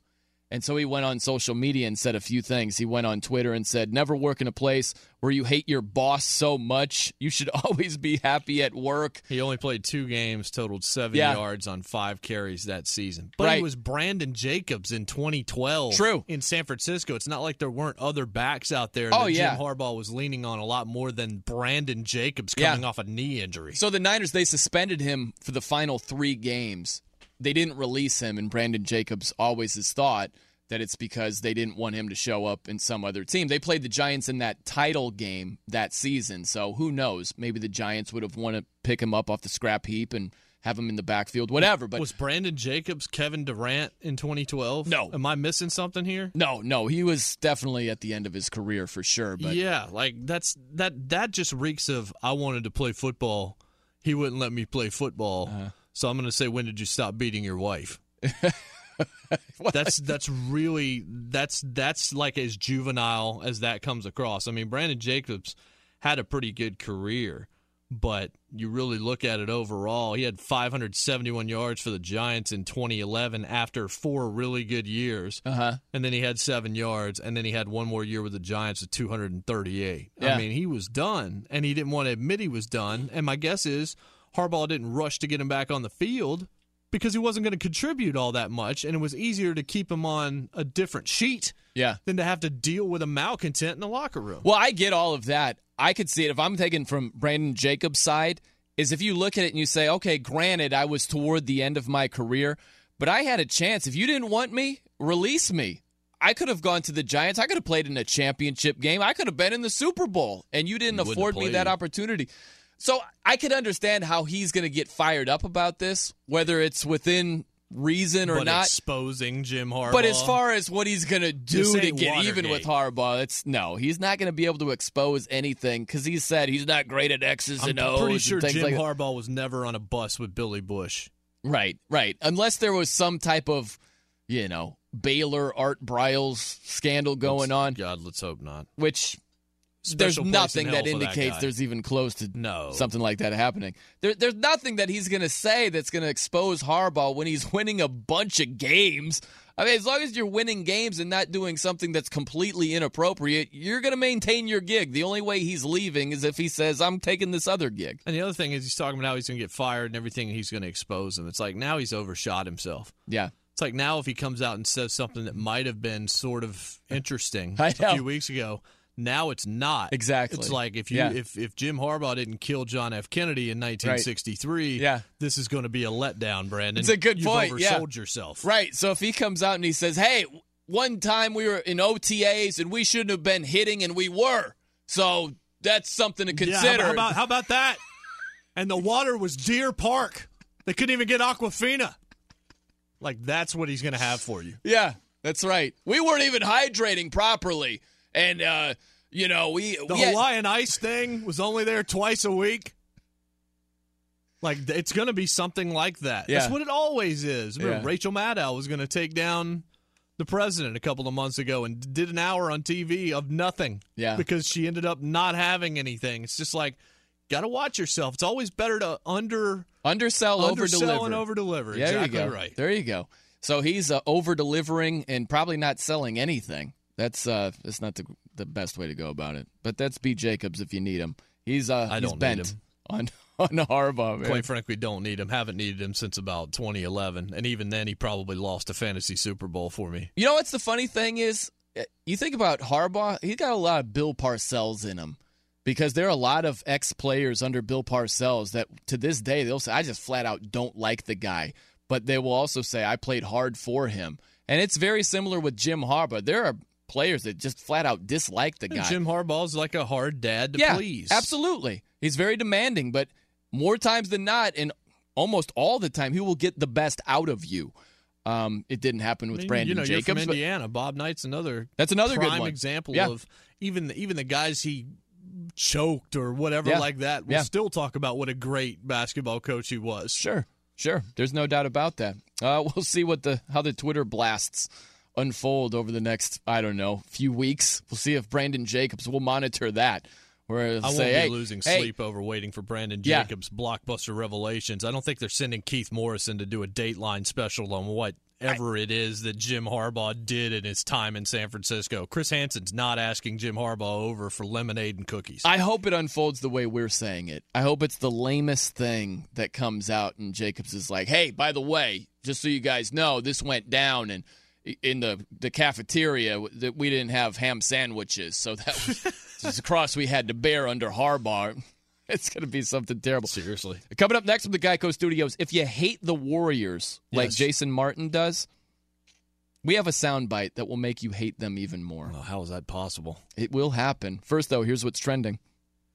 It's Brian, though, and Jason Martin. Welcome back to the Fox Sports Radio Studios, brought to you by Geico. It's easy to save 15% or more on car insurance with Geico. Go to geico.com or call 800-947-AUTO. The only hard part, figuring out which way is easier. I didn't know your level of hatred was this severe for the Golden State Warriors, Jason. You want me to set it up for you? How severe is it? Before you get to the new thing that's going to make it worse? Yeah. All right, so there's the argument of LeBron James being fairly unlikable with some of the things he's done off the court this year in particular. And I don't necessarily disagree. I still find myself pulling for LeBron pretty much any time Oklahoma City's not involved. I'm not really sure why. I like that team. I also like a lot of the rest of the pieces on that team. I think Kevin Love's a really good dude. Mm-hmm. Kind of root for him, kind of the way you rooted for Chris Bosh in Miami. I think he's the most underappreciated player in the league. Completely. I certainly think he's on the short list if he's not number one. I like Kyrie. I like Kyrie's game. I like the way Tristan Thompson plays. I enjoy watching that team in general. The Warriors, though. Steph goes after Kevin Plank for political reasons with Under Armour this year. Mm-hmm. Kevin Durant says stuff like what we've already talked about on this show today. The parody isn't his fault. And those kinds of things. Yep. Draymond Green does a number of different things, including Grundle touches, Grundle kicks, stepping on guys, causing problems, and then going on the Dre Day podcast and talking about slave master mentalities. And Andre then saying Iguodala, that he never said that, even though... Yeah, even though he says, you took me out of context. There's no context, Draymond. Dude, it was a direct statement. It's a direct quote from you. You didn't quote Zootopia. Yeah. You quoted Draymond Green. And then you look at Andre Iguodala, also made a slave master comment this year. So that's two Warriors that made jokes about slave masters, one in reference to James Dolan and the Charles Oakley incident, the other one in relation to Steve Kerr. Steve Kerr, who's a pretty likable guy, but decides to wade into the political arena in a whole lot of press conferences ever since Donald Trump got elected in November. Not something I care about. I don't care what he thinks about Donald Trump. So all of this makes them unlikable. Klay Thompson is sort of sneaky unlikable, but I kind of still like him. And Zaza... Sneaky unlikable? How do you mean sneaky unlikable? It's just... Klay said some dumb stuff about the Lakers. Yeah? You know, stuff with his father and all these kinds of things over the last few years. Klay Thompson is the dude on the playground that is surrounded by talent that runs his mouth because he's surrounded by talent sometimes. Draymond Green is the guy that runs his mouth because he knows he's got a ton of guys that have his back. Draymond Green, if he was not on the Golden State Warriors, Brian, just a random question for you. Okay. If Draymond Green was on 85% of the rest of the league, right? How much would we know about Draymond Green? Draymond Green, I'm glad you asked this because there are so many people. I do a show on Saturday night with Ephraim Salam. Yep, it's a good show. And he says, he's the most important asset that the Warriors have, and they'll talk him up like, he does this, and he's so versatile, and he does all these things. He fits in with the Warriors very well. Long story short, he wouldn't be as effective as he is with the Warriors because he complements the pieces around him. He benefits from the pieces around him as well. And if he was on, say, let's just say he was a member of the Charlotte Hornets with Kemba Walker, he would not be the same guy. Of course not. No. He would still do the irritating stuff, but he'd be more Lance Stevenson than an MVP candidate. I've always said if you flip-flopped Draymond Green with Boogie Cousins, we would view Draymond Green the way we view Boogie Cousins. I think that's very valid, and it's just Draymond can be the fake tough guy because he knows that he's got the bullies behind him in the gang that can fight his battles. Like, he can go out there and do the stuff he does on the court, all the theatrics, because he knows that he's still never going to be the guy that's getting double-teamed. He's always going to be the guy that's open. He's the guy that can go down and be a little bit dirty when he has to be. He's the guy that can run his mouth for the sake of the other guys on the team. That's right. Because he's got a role around a bunch of other studs. Like, you look at an executive hierarchy, the VP can do things if there's a solid COO and a solid CEO and a good accounting department above him. Like, totally. It's the same exact thing with Draymond Green. If he's in Orlando right now... Oh. He's just a punk. That's what everybody would see Draymond Green as. So I can't look at him at Golden State and not see the punk because I can see through the veneer of everything else that's going on in Golden State. So that's a bit of my thoughts. And I will admit, as a Thunder fan, last year and what's happened with Kevin Durant certainly didn't help. But you can't argue to me that that's a likable basketball team. They might be fun to watch, but they're not likable. It's just something that's completely unlikable about being the favorites to begin with. Oh, one other thing. If the NBA would outlaw mouthpieces, the Steph Curry might mouthpiece, like the Warriors a little better because Steph Curry. It's getting obnoxious now, man. If he would stop, if he would just stop freaking teething on national television, I might not despise watching him go to the free throw line. When he goes to the free throw line, what he does with his mouthpiece is not safe for work. Yeah. I was just saying that if you start with a 73-win team, best season in the history of the league, and you add a top-5 player, arguably the third, arguably the second-best player in the league. Yankees at their worst. Oh, my gosh. If you're a fan of another NBA team, I don't see how you can't look at the Warriors and say, just jump in a river already. Yeah, exactly. Yeah. So with all that being said, you dislike the Warriors. A little bit. For all the reasons that you detailed. We've got some audio here from Steph Curry. Oh, of course we do. Talking about the challenges of the Warriors this season. Check it out. Every night was hard. Every night was challenging. And we could just sleepwalk through a season, sleepwalk through the playoffs, and expect to be here. You got to do something. You got to come out every night and prove yourself. Every night was hard, man. It was challenging. Boy, they sure looked like they were sleepwalking through the season. We got these 4 all-stars, man, and we got to face the Suns? That's a hard evening. Come on. Nothing's a layup here. I mean, we had to go to Philly. Oh, gosh. We had the Nets on our schedule. We had to play the Knicks. I mean, Kristaps Porzingis is a beast. Gosh. God, that kind of stuff. It drives me crazy, man. I know everybody would kill him if he said, yeah, the rest of the league's pretty weak and this was easy for us. I know there's no real good answer there.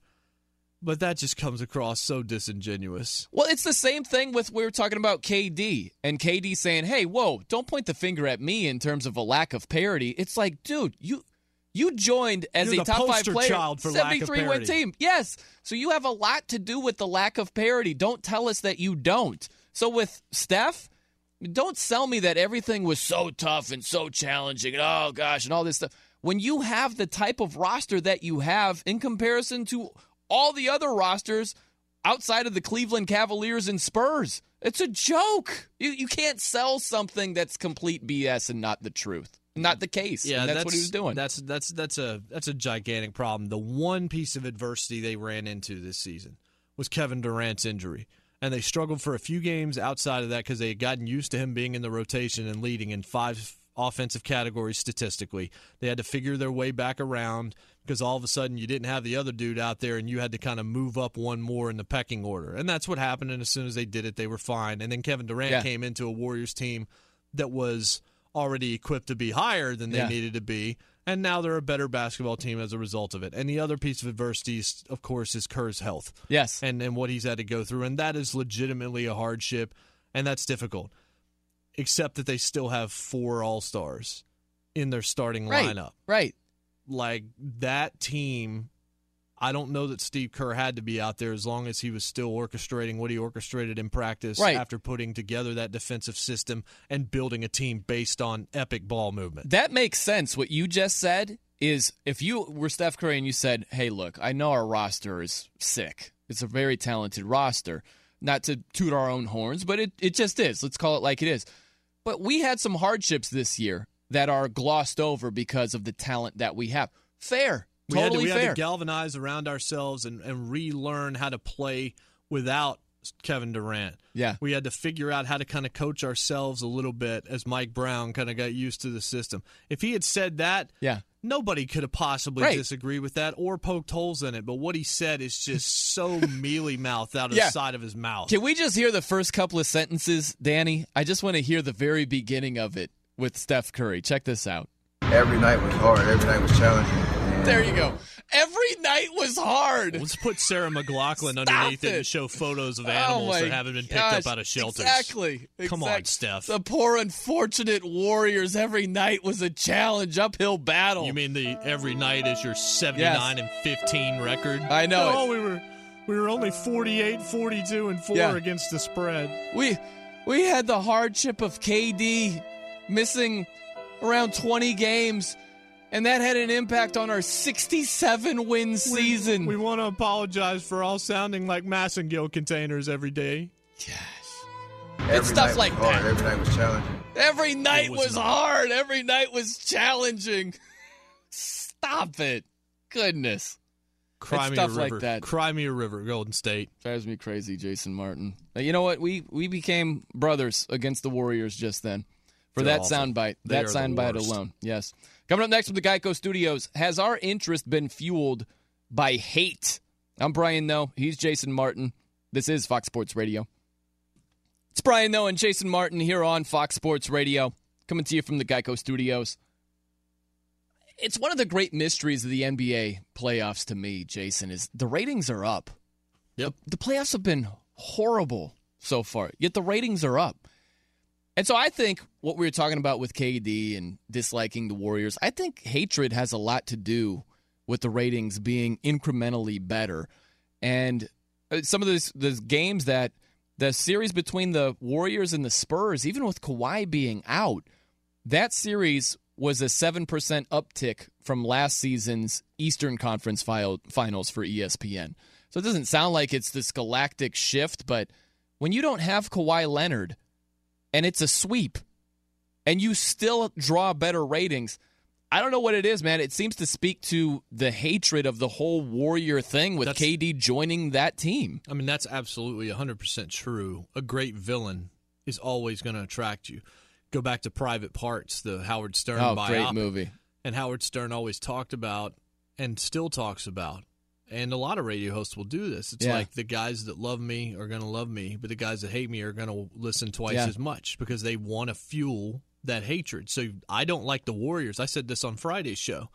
I can't stand the Warriors, but since Thunder out, I'm really glad they're in the finals because now I got somebody to really root against. I've got something to watch. I am watching the best in the world against the best in the world. There's something to be said for that. The question about the ratings is, how were the ratings in some of the other series where the star power wasn't there? The interesting thing is, well, Game 7, we always know Game 7, but Game 7 between the Celtics and the Wizards was one of the highest-rated games. It was... That was great. That was a series that was pretty entertaining as well. It's... Well, Game 6 was with the John Wall game winner, but all five games before that... They were all double-digit games. They were, but you did have star power in those games as well. And again... It's those last few that really mattered because they actually got a series to go deep when almost no series were going deep. It's a little bit, and follow me on this, it might not make sense initially, but it's a little bit like hating on the Pro Bowl, where all you hear are people saying, the Pro Bowl sucks, it's awful, yet the ratings are pretty good.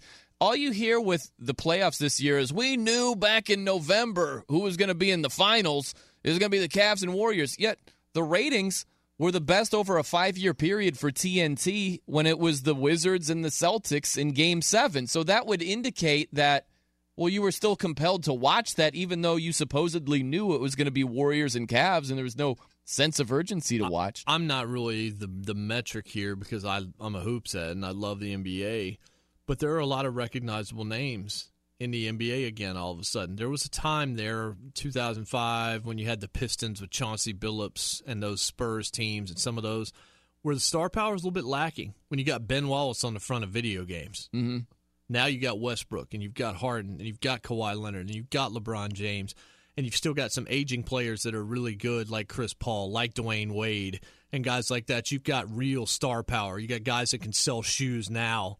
Even in their 30s, they can sell shoes. It's become a superstar kind of league, and that helps dominate, and that is an advantage the NBA is always going to have over something, even like the NFL to some extent, is that their players are more recognizable because we see their faces all the way through what they do. They're not covered up by any kind of a helmet. I see every emotion on Tim Duncan's face when he throws up his hands after every foul call. I know what Manu Ginobili...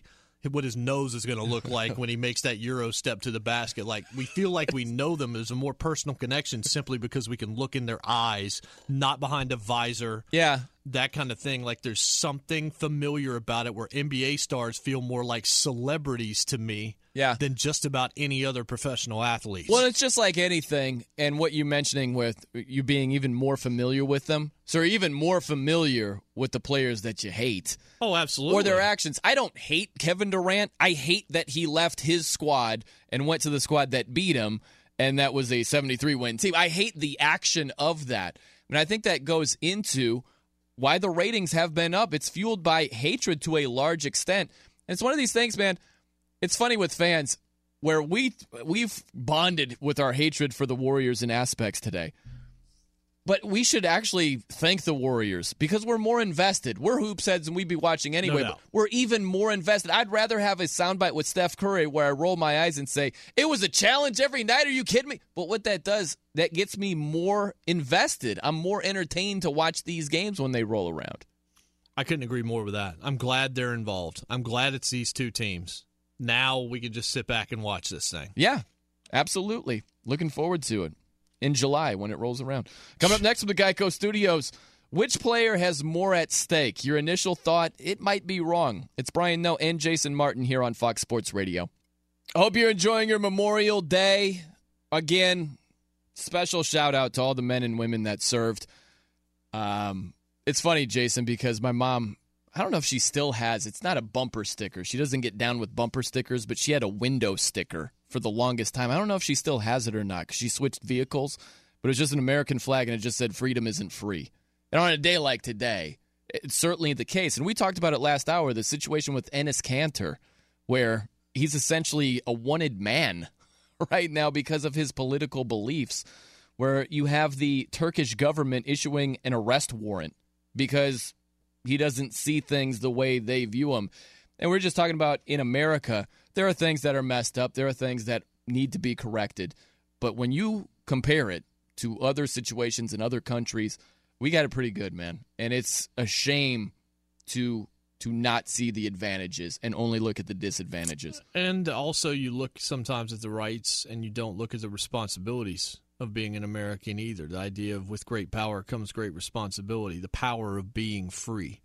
And the idea of that sticker and freedom not being free, someone is paying for it, often with their lives, certainly with time spent away from families. One of the things that I make sure to pray for every night when I pray for the sanctity of our and the safety of our troops overseas, as well as, you know, police and people that are doing things domestically, is for peace of mind for their family. Yeah. Because so often these guys are overseas, these men and women fighting for us, and their families are at home with no idea whether or not they're alive. Mm-hmm. Like that to me, I don't think enough gets said about the people left behind and the lives that they live and what goes through their head on a day-to-day basis about the condition of their loved ones. Yeah. So I think it's important not to forget about the sacrifices made by those people as well. Oh, it's a great point for sure, and it's funny we were talking about praying. We'll trade prayer notes here, but one of the things I always say is I always thank. I have a long laundry list of thanks because I hate to get to my list of once of can you hook me up 100%. With this and how about that and how about this, but I always say thanks for all my blessings and please help me to take nothing for granted. And I do think that one of the things that we often take for granted is just simply having freedom. Yeah, man. I mean, there's going to be barbecues today. People are going to be out by the pool. They're going to be spending time with their families and their friends. There's be alcohol flowing and soda and everything else. And the reason that we're able to celebrate, and even if that means going out and buying a new washer and dryer or whatever it is because of the ultimate sacrifice that other people are paying to keep what we have intact. Absolutely. So, man, all the gratitude in the world, all the thanks in the world to the people that have paid the ultimate price, who have served, and the families that were in it with them as well. Exactly. So it's a whole collective effort, no doubt. As we look at the NBA Finals rolling around here in August, whenever they get started here, it's actually Thursday, but we like to be ridiculous here on the show. You think about from a historical perspective. I was thinking about this because there's a piece on ESPN where they talked about having 7 All-Stars collectively, and it's the most star-studded finals. And I think in the here and now, sometimes we fail to look at things from a historical perspective. Wait a second. The Celtics-Lakers, when you had 4 Hall of Famers in the starting 5 for the 85 Celtics, when you had Bird when he was healthy. That was the last good season of Bird's career, like fully healthy season. Uh-huh. You had Dennis Johnson. You had, and Dennis Johnson's like a borderline Hall of Famer in most people's eyes, certainly. Obviously, you had the greatest front court in history with Bird, McHale, and Parrish. Right. And you had the end of Bill Walton's career. And then with the Lakers, you had Worthy, you had Kareem, you had Magic Johnson, you had great role players that did a lot of work for you. You had A.C. Green. I mean, there was a ton of Byron star power. Scott. There was a ton of star power at that point. Like that's, and then even if you want to go to like Bulls and Jazz, like the Bulls and Jazz, you had MJ and Scottie Pippen, and you had John Stockton and Karl Malone. You put that over? Maybe not, but I don't know how these careers are going to end either. Yeah. Like I don't know how we're going to view these careers compared to the way we look at some of the careers of the past Hall of Famers because I don't know. The conditions are different. The amount of coverage is different. I don't know that these guys are bigger stars than those guys were because to see them was more of an attraction because it was harder to learn about them. We didn't have a 24/7 news cycle where we could read every article about the Bulls or whatever. Mm-hmm. Like now you've got websites devoted to nothing but the Bulls, and you've got people tweeting about every little thing that happens. I don't know that that helps or hinders because I've always been a belief in the less is more philosophy that when I had to go further for my knowledge, I cared more once I got there. And that goes down to like my love of baseball back in the day because I had to stay up till 10 at night to listen to Atlanta Braves games quietly in my room because it was after my bedtime, and that made the reward of hearing Francisco Cabrera's win against the Pittsburgh Pirates that much bigger when Sid Bream crossed the plate. Like, now the access is there. I wake up, I look at the phone, I know everything. So I don't know if you talk about not taking things for granted in more of a serious context. Right. In a sports context, it's all right in front of me, so I'm not sure that I even appreciate it as much as maybe I did when it felt larger than life and harder to get to. I think that if you just look at the star power in this series compared to any series in the history of the finals, right? When you bring up the heyday of the Celtics, Lakers, and you start off with the big three, essentially. Yeah, a big three of marquee names. We're talking Magic, Kareem, Bird. That's a lot of star power right there. When you start off the list in this series with LeBron, KD, and then whoever you want to go, Steph Curry. You'd probably say Steph being a unanimous MVP, two-time MVP. That's a pretty big three from a historical perspective. And I just think there's a tendency to, it's like Jordan's career. Jordan was unbelievable, but we've made it's a fishing trip now where you caught it was a largemouth bass and it's turned into a shark. I mean, what about the Spurs and the Heat? When you had LeBron and Tim Duncan, the greatest power forward in the history of the league, and Dwayne Wade, certainly one of the best two guards that's ever played. Oh, yeah. Tony Parker in his prime. You have Manu coming Ginobili. Off the bench, and he's going to be a Hall of Famer for what he's meant to the game of basketball, both in the NBA and certainly his international contribution. James Jones. Didn't even mention Chris Bosh. I'm not going to go there. Udonis Haslem, not going to go quite that deep. Mike Miller was still there. And I'm not necessarily saying that's better than this. I'm just saying it's not so cut and dry that this is the most star-studded finals of all time. Oh, no, I wouldn't say that. I don't think it's, by leaps and bounds, but that's the category. That's the company it's in. Absolutely. You can make the argument, which is pretty impressive. Right.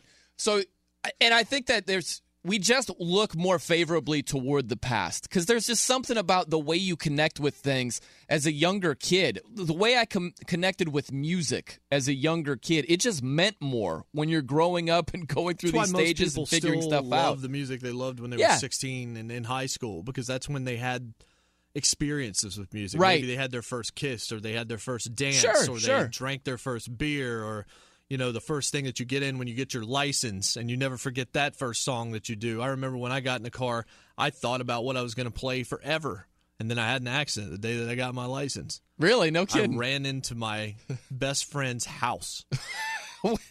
I was going to pick him up, and I pulled too far, and I just went straight into the brick. It was at 1 mile an hour. But it was not a good start to my driving career. Then I had a more serious accident 3 weeks later. Okay. Do you remember the songs that were playing mightily both times? No, I remember Peter Gabriel was one of them. Really? Yeah, I was listening to Sledgehammer? No, it was actually Steam. That would be fitting, actually. It was actually Steam. I was listening to Steam, and I don't remember the other one, but it's just like the experience you have with music now are different. I went to Eric Church on Friday, so I'll remember a little bit about that, but all the concerts run together. Like, I'll remember what the bride at my wedding walks down to. Oh, and those kind of moments are about it. But the music I remember now is, man, that was great in the episode of Leftovers last night, or that was an awesome pick from Fargo from 1985 or whatever it was like that. It's just different. The experiences are different because I'm fully matured now. By the way, on a very quick side note, yes, remember the MTV Top 100 lists or whatever, and they'd always have Sledgehammer #2. It was like unreasonably high. I used to love that beat, though. I never understood why MTV loved that so much. I bet you were coming back from the next break with it. Probably will. But the point is that sometimes we overlook the present just because that's true. We just glorify the reminisce. Past. Today's a great day for reminiscing. You get together with family and friends. Oh, remember the time and this and that.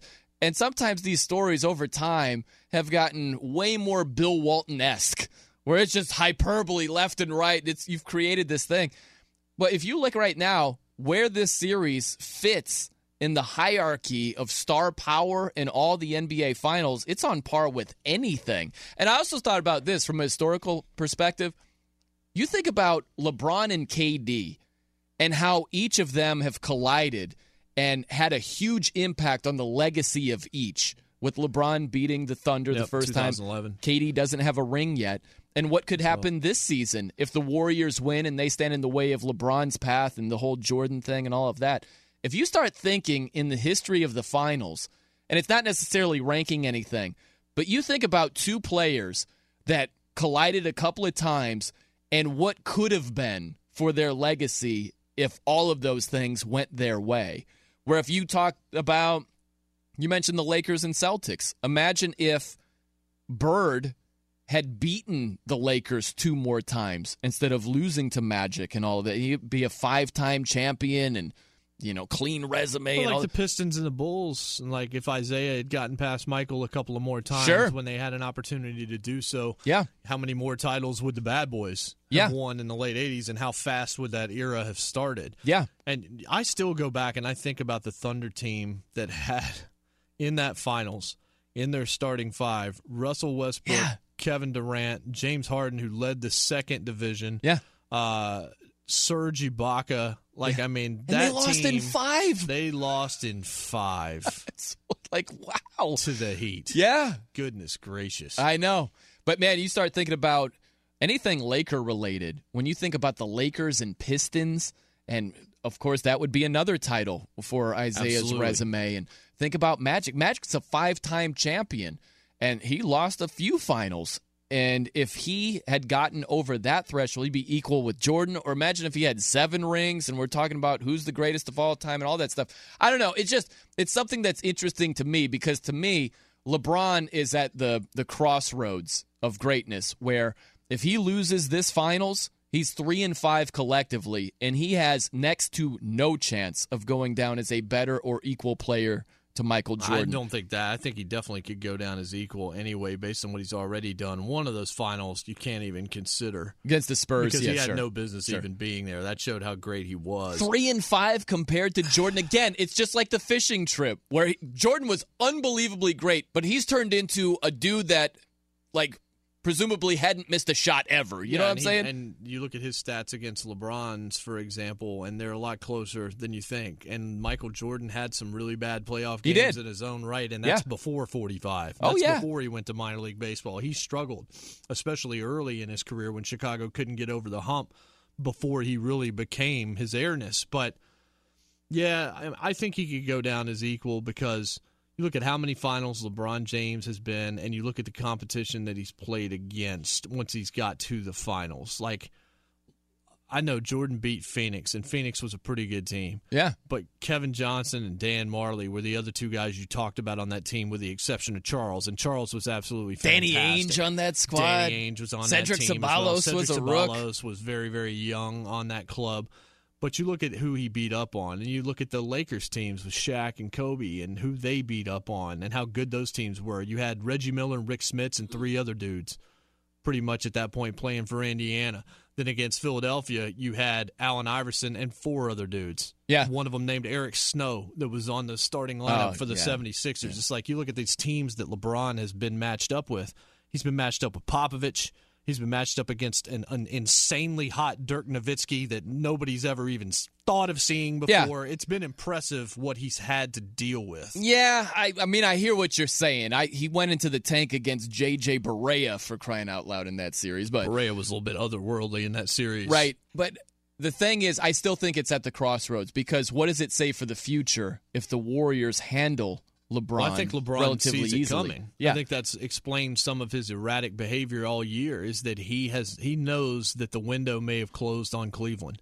And what has saved his legacy, and what I think keeps him in that Michael conversation, no matter what happens this year or in the future, is that he won in Cleveland. Yeah, he did. And that was 52-year drought collectively, all those professional sports. It means a heck of a lot. I just think that this is a perception changer. If he wins a championship against a team that won 73 games, if he wins now, added KD, huge. He's entering incredibly close. But that would be entertaining. But yeah, if it goes south and they're handled relatively easily, it could be the last ring that LeBron has won.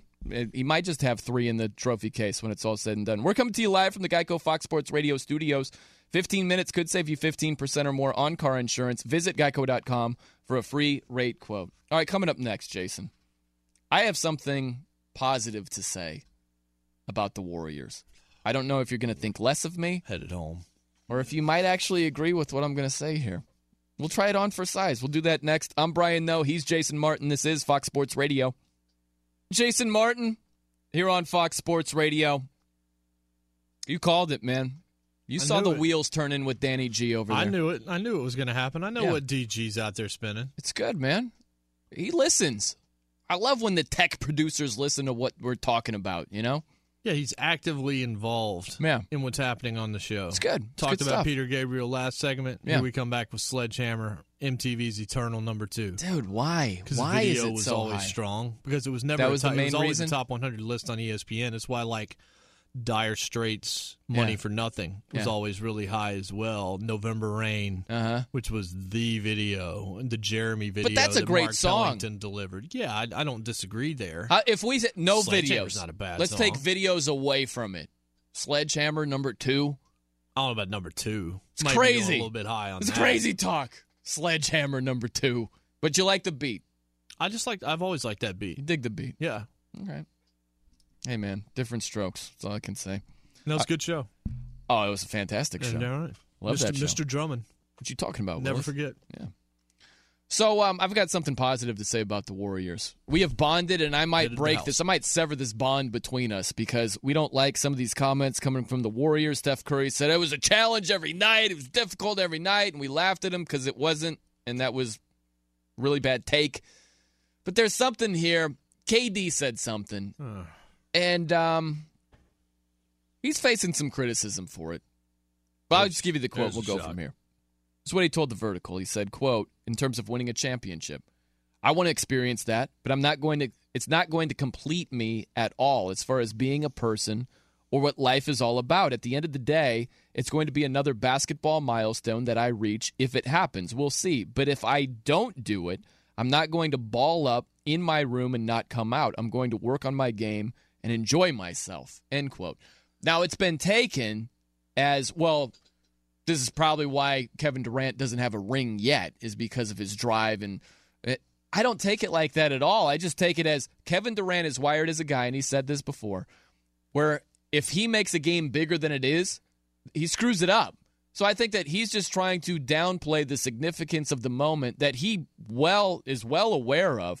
So I don't take this as him being lackadaisical and that's why he's ringless. I just look at it and I say, all right, he's got some perspective, and if things don't work out, he's going to be all right going forward. Yeah, he's trying to compartmentalize. I don't buy what he's saying, but I think he's trying to tell himself it's going to be okay if we don't win this. Like, you're still going to be Kevin Durant. You're still going to be one of the best players in the world. You're still going to love your mother, and you're still going to get up every day, sell tennis shoes, go back to the gym and knock down a bunch of threes and come back and try to do it again next year. Like, that's the kind of thing you have to tell yourself as an athlete because there's, some people would say there's a lot of pressure on Kevin Durant because he's the one that left. And if they don't win a championship and he doesn't play well in the finals, how's that going to look after what he did last year in Oklahoma City, where he pretty much cost him a chance to go to the finals with his Game 6 performance after doing so much to almost get them there for such a long period of time. I don't think there's any pressure on Kevin Durant because there's just too much talent around him. He doesn't have to do anywhere near as much as he ever did in Oklahoma City. His numbers are up in all categories. He's able to play better defense. He's able to go to the rack and go for rebounds. He's still getting to the free throw line a lot. He's getting the ball in his hands more than maybe a lot of people would have thought, including me. It's like there's only the argument after he signed was there's only one basketball in Golden State. And what you've seen from the Warriors is a team that's willing to play unselfish almost to a fault. Like whoever's hot, they're just going to keep going back to that person, and you don't see – I thought Klay Thompson would be the odd man out, and he would be the one that might get upset. Haven't really seen that, at least to this point. They've played pretty smart in that way. But as far as Durant saying what he's saying, there's not really any reason. Like, there's not always some underlying meaning behind everything somebody says. Sometimes it's just surface. The only thing I would take him to task for is I just don't buy it. You don't buy it, but I don't think so. No, I think he absolutely feels that way. For him to, let's take this, where he says, if it doesn't happen, if he doesn't win the championship this year, it's going to suck. It's going to suck, but he says, I'm not going to ball up in my room and not come out, meaning it's not going to just destroy my life until the next basketball season rolls around. Because he knows he'll win it next year. I mean, he's on a team that's going to be right there again. Sure. That's the thing. It's easier when you have that. Like, if you're a team that doesn't go to the finals very often, I think it's more important to you then because you don't know if you're ever going to get back. You always talk about not taking things for granted in sports, and you hear teams, we'll get back, and we never did. Like, for example, the Orlando Magic, when they had Shaq and Penny Hardaway, Nick Anderson missed those free throws. If he doesn't, I think maybe they beat the Rockets that year, but they lose to the Rockets. The next year, there's trouble between Shaq and Penny. You end up leading to the Orlando Magic not doing what they should have done in contract negotiations and losing Shaq. That's a team people were starting to talk about like it was going to be a dynasty in the NBA. This was a team that was going to replace the Chicago Bulls. And what happened? They never reached another finals until Dwight Howard. Like back in right there at the turn of the decade, around 2009 against that Lakers team. You never know if you're going to get back. But I think if you're the Warriors, you feel like you can. And if you're Kevin Durant, you know you're going to be around another championship. Yeah, that definitely goes into it. I just go back to his OKC days because he's talked openly about this, where he said, look, man, if I start making the game bigger than it is and start focusing on how big it is, I screw it up. It just doesn't work for me. So that's the way he's got to go about it. That's what makes the most sense for him. That doesn't mean that he's just going through the motions. Doesn't mean that he doesn't care about winning a championship, because he clearly does. He wouldn't have gone to the Golden State Warriors Agreed. If he didn't care about winning a championship. I just think that it's one of these deals. I've mentioned this before over the weekend, where when Russell Wilson got to the Super Bowl the first time, when they first won the NFC Championship game, he was talking to Terry Bradshaw on the podium. And he was like, you have any advice for me? And Terry Bradshaw said, treat it like any other game. If you make it out to be, this is the biggest game of my life, this is the Super Bowl, he's like, you're going to screw it up. And that was great advice. So I think that, I don't know if Kevin Durant has gotten that advice from somebody else, but he certainly bought in, or at least evaluated himself and said, look, man, if I'm like, this is do or die, if I don't bring my A game, they're going to crush me, I'm going to get criticized and all. It just doesn't work for him. It hasn't worked in the past, and I think he's just adapted that mentality going forward. Yeah, I mean, how many stories have you heard about the two teams go into the Dome for the Super Bowl? One of them walks in, their head is straight ahead, they walk to the sidelines, they're ready to do business. The other one walks in, starts staring around at the Dome, looks at the giant scoreboard, looks at the colors, looks at the fireworks displays, all of these things, and gets caught up in the moment. That's somebody. It's not that their priorities are wrong. It's that they have all of a sudden seen this thing as such a big deal. Oh, yeah. And it does lead to mistakes because you grip and you tighten up. Yeah. And I do understand what Kevin Durant's telling himself that, though. Yeah. I'm just saying I know how big the game is to Kevin Durant. Kevin Durant, what he's saying to me doesn't make sense, except in the context that he's trying to tell himself, hey, keep your head straight here. It's just another basketball series, except at the end of it there's going to be a ring as long as we just stay the course. Yeah, I remember before the Cowboys won their first Super Bowl in the 90s, they showed Emmitt Smith and Michael Irvin, and they were mic'd up. They were on the field before the game started, and they're both trying to calm each other down. And I can't remember who said it to the other. It was Michael Irvin. They're looking around, and he goes, a lot of damn people here, huh? And Emmitt Smith's like, he just looks at him like, yeah.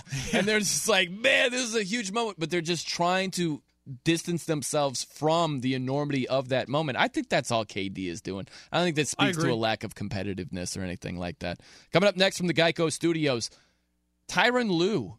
Some interesting thoughts on the MVP race. A little bit of a different spin. We'll get into that. First, though, here's what's trending. All right, quick French Open update. Novak Djokovic won his first set with Marcel Granollers 6-3, currently up 5-3 in the second, while Rafa Nadal won his first set with Benoit Paire 6-1. We're brought to you by TrueCar. With TrueCar, you can find out what other people in your area paid for, the same car you're looking for, new or used. Visit TrueCar to enjoy a more confident car buying experience. Takumi Sato won the 101st Indianapolis 500, becoming the first winner from Japan. Helio Castroneves was second. Ed Jones finished third. NASCAR on Fox TV Sunday night, Austin Dillon put the iconic number 3 car back in victory lane as he won in Charlotte his first career victory. Baseball, Matt Harvey won his second straight as the Mets defeated the Pirates 7-2. The Dodgers beat the Cubs 9-4 to sweep the series. The NL leading Rockies beat the Cardinals 8-4. Colorado has won 6 of their last 8, while in a game that features 17 pitchers and 553 pitches, Tampa Bay hit back-to-back homers in the 15th to beat Minnesota 8-6. I'm Kane McCoy. We are It's Brian, though, and Jason Martin. Welcome back to the Fox Sports Radio Studios, brought to you by Geico. It's easy to save 15% or more on car insurance with Geico. Go to geico.com or call 800-947-AUTO. The only hard part, figuring out which way is easier. The new Tupac movie look good to you?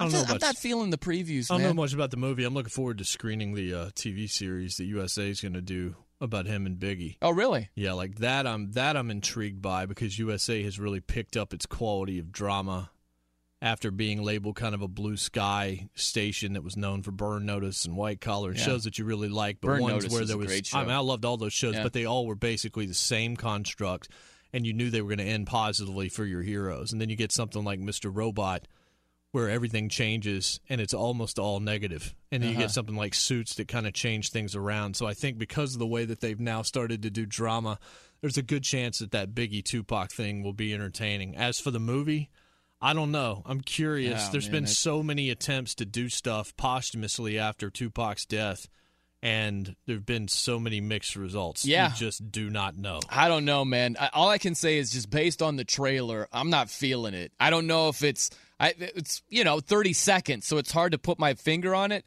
but it just doesn't flow right. I don't know if it's the actor. It's some big shoes to fill trying to portray Tupac.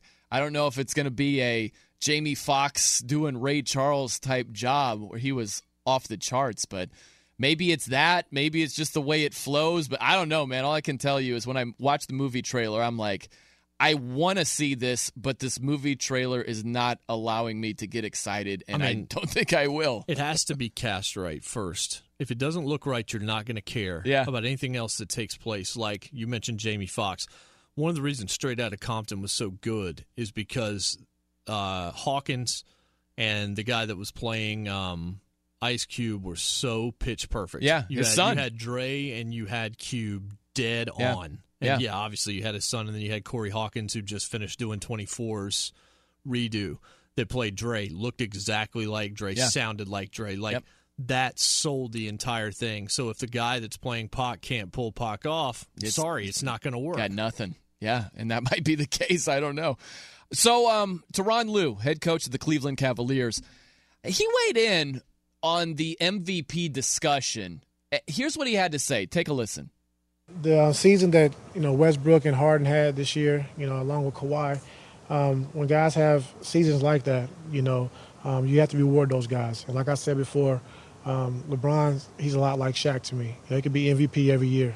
But when guys have outstanding years of average a triple-double and, Harden switching positions, being a point guard after he was a two-guard and leading their team to the third-best record in the NBA, like, you have to, celebrate those guys and understand what they've done for their team. So with that being said, that's why they're, leading guys for the MVP candidate.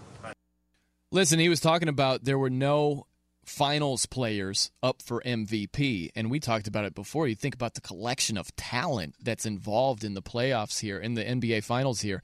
I like Lue's take because there are a lot of coaches that would say, hey, come on, LeBron this and LeBron that, and how can this be and how can that?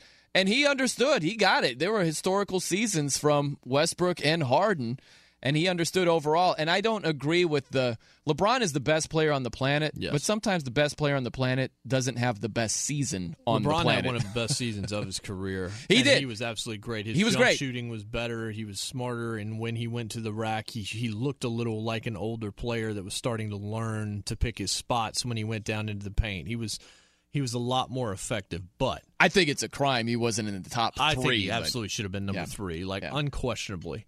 But Westbrook's breaking Oscar's record. Yeah. And James Harden is doing things with a Houston team that is good, but nowhere near where he was able to take them to. And then Kawhi is the best, outside of LeBron, to me, overall player in the league. Yeah. You look at what he does on all sides of the floor. But what's the NBA, really? The NBA is the ultimate hot dog league. It always has been. It's like it can be an ISO league. It can be Allen Iverson can be your MVP. That's not going to happen in any other sport because you have to rely upon so many other people. LeBron James can be LeBron James, and you see that. And that's what we saw with Westbrook in Oklahoma City. It's what you saw with James Harden, and the reason the Rockets got further than the Thunder is because when James Harden needed Ryan Anderson or Lou Williams or Eric Gordon to come off the bench and knock down a big shot, they could, and Westbrook had nobody else that he could rely upon. But one of those two guys is still the MVP of the league. Well, I mean, look, of the three of Westbrook, Harden, Kawhi, with LeBron not being in that threesome, who do you look at and say LeBron should be replacing this guy?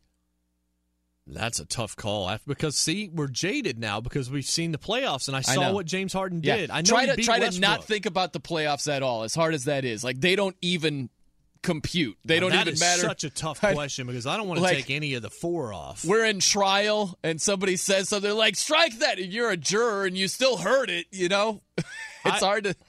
Man, I do not know.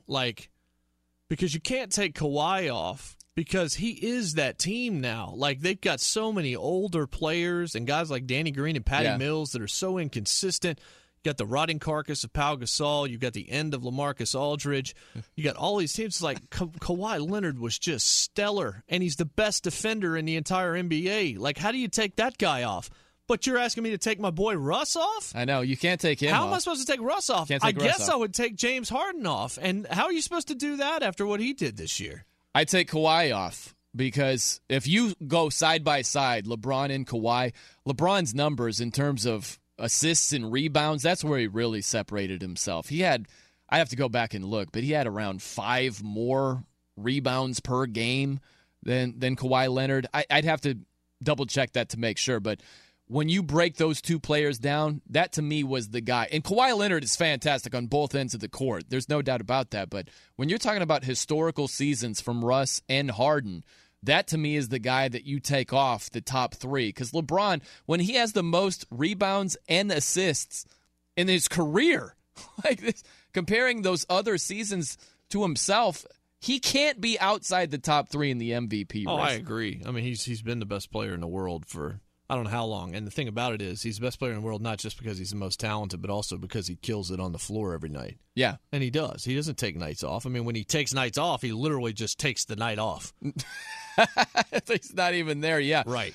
That's true. But, I mean, if one's got to go, and that's tough to... You make a pretty good argument. I don't really want to take Harden off, but the lasting impression of Harden is so negative for me. I know. It's just impossible for me to separate watching that Game 6 performance... or was it even 6? Whatever it was. Yeah, Game 6 performance that he had when they lost to San Antonio. I just can't look past that. James Harden to me, you want to talk about somebody's rep taking a hit. Yeah. That game destroyed James Harden's reputation. Just crushed it, no doubt. LeBron, he had about 2.5 more rebounds per game. It was assists. I flip-flopped him.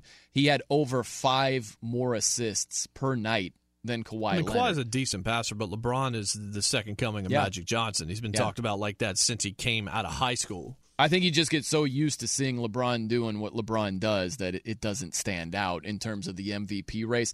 I still would go with Russell Westbrook. Me too. I think there's a difference between being the best player on the planet and having the best regular season on the planet. So I don't agree with Ty Lue there. That you could say, LeBron, just pencil him in, best player. That's not what the award is about. It's about the best season, the most valuable season. And I would go elsewhere with that. 877-99 on Fox is your phone number. Also on Twitter, at The No Show, N-O-E Show. Jason is at JMartOutkick. You can reach us there, day or night, in terms of Twitter. Coming up next, before we get on out of here, finals prediction not involving who wins, because we've already given that. We can restate that. And also, who's got more at stake? Dive into that before we get on out of here. I'm Brian Noe. He's Jason Martin. This is Fox Sports Radio. It's Brian Noe and Jason Martin here on Fox Sports Radio. We're coming to you from the Geico Studios. Brought to you by TrueCar. With TrueCar, you can find out what other people in your area paid for the same car you're looking for. On average, you can save over $3,000 off MSRP. Whether you're looking for a new or used car, visit TrueCar to enjoy a more confident car buying experience. So we already gave our finals predictions. I say Warriors in 5. I say 6. You go 6. MVP odds are out, and of course they fluctuate a little bit. How about this? Steph Curry and Kevin Durant have the same odds right now, 9-5, and LeBron is just next to them, 9-4. So slightly different. And then it goes on in the pecking order, followed by Draymond, Kyrie. Klay Thompson and Kevin Love are both at 40-1, very long shots. If you want to go crazy, you could go JaVale McGee or Zaza Pachulia 1,000-1 if you want to just throw money away. Yeah, I'm good on that. Who would you go with? If I gave you, I said, hey, J-Mart, here's $1,000. Do with it what you please, but you got to put it all on one guy to win the MVP. Who are you putting that money on? Probably Durant. That's what I would do. I feel like Durant has the biggest chance to really break out in this series. He's the guy that was their best player this year. Led them in multiple categories. I think Steph is likely to have a couple games where he won't play as well, but Durant's still going to get to the rack. He's still going to get to the line. He's still going to get his dunks. I don't know that he will win it. I think there's a case that can be made for probably five or six guys that could win the MVP. But if you ask me, put your money on somebody, I'm going to say it's Durant. Yeah, that's what I would do as well, because as we've stated before, I think the Warriors are going to win this series. I think that they're the more talented team. I think they're the better team. I think they're the hungrier team based on what happened last year. And you think about Draymond, maybe that's a decent, outside the box selection. Our guy, Robert Guerra, the executive producer today, he was talking about Draymond and putting his money on Draymond at 25-1. He doesn't love the 10-1 odds. That'll be a series I will not enjoy if Draymond Green's the MVP at the end of it. But you think about it, all the motivation he has being the reason there was a turning point last year and getting suspended for Game 5 and all of that stuff. So he got a lot of motivation, and maybe he's the guy who has a monster finals. And he's capable. He's capable of doing that. So we'll see. Maybe a long shot. That's about the longest of the long shots I would throw cash on. Kyrie, maybe.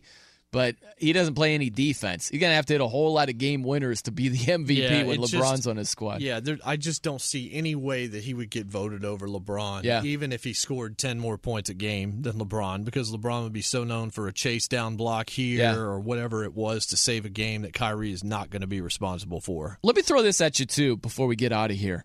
And happy Memorial Day to everybody. I appreciate you listening. If you've been going here, there, you're en route to a morning barbecue.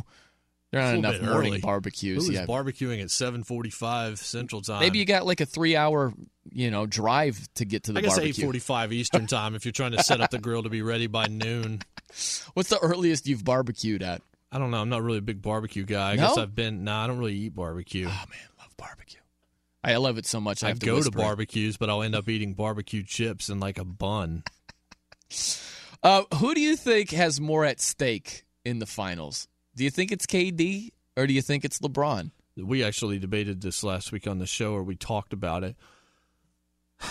The easy answer would be Kevin Durant, because he's the one that really stuck his neck out and left the team to go somewhere else. But LeBron's the best player in the world. LeBron's the one that's going to take so much more criticism than anybody else if he loses.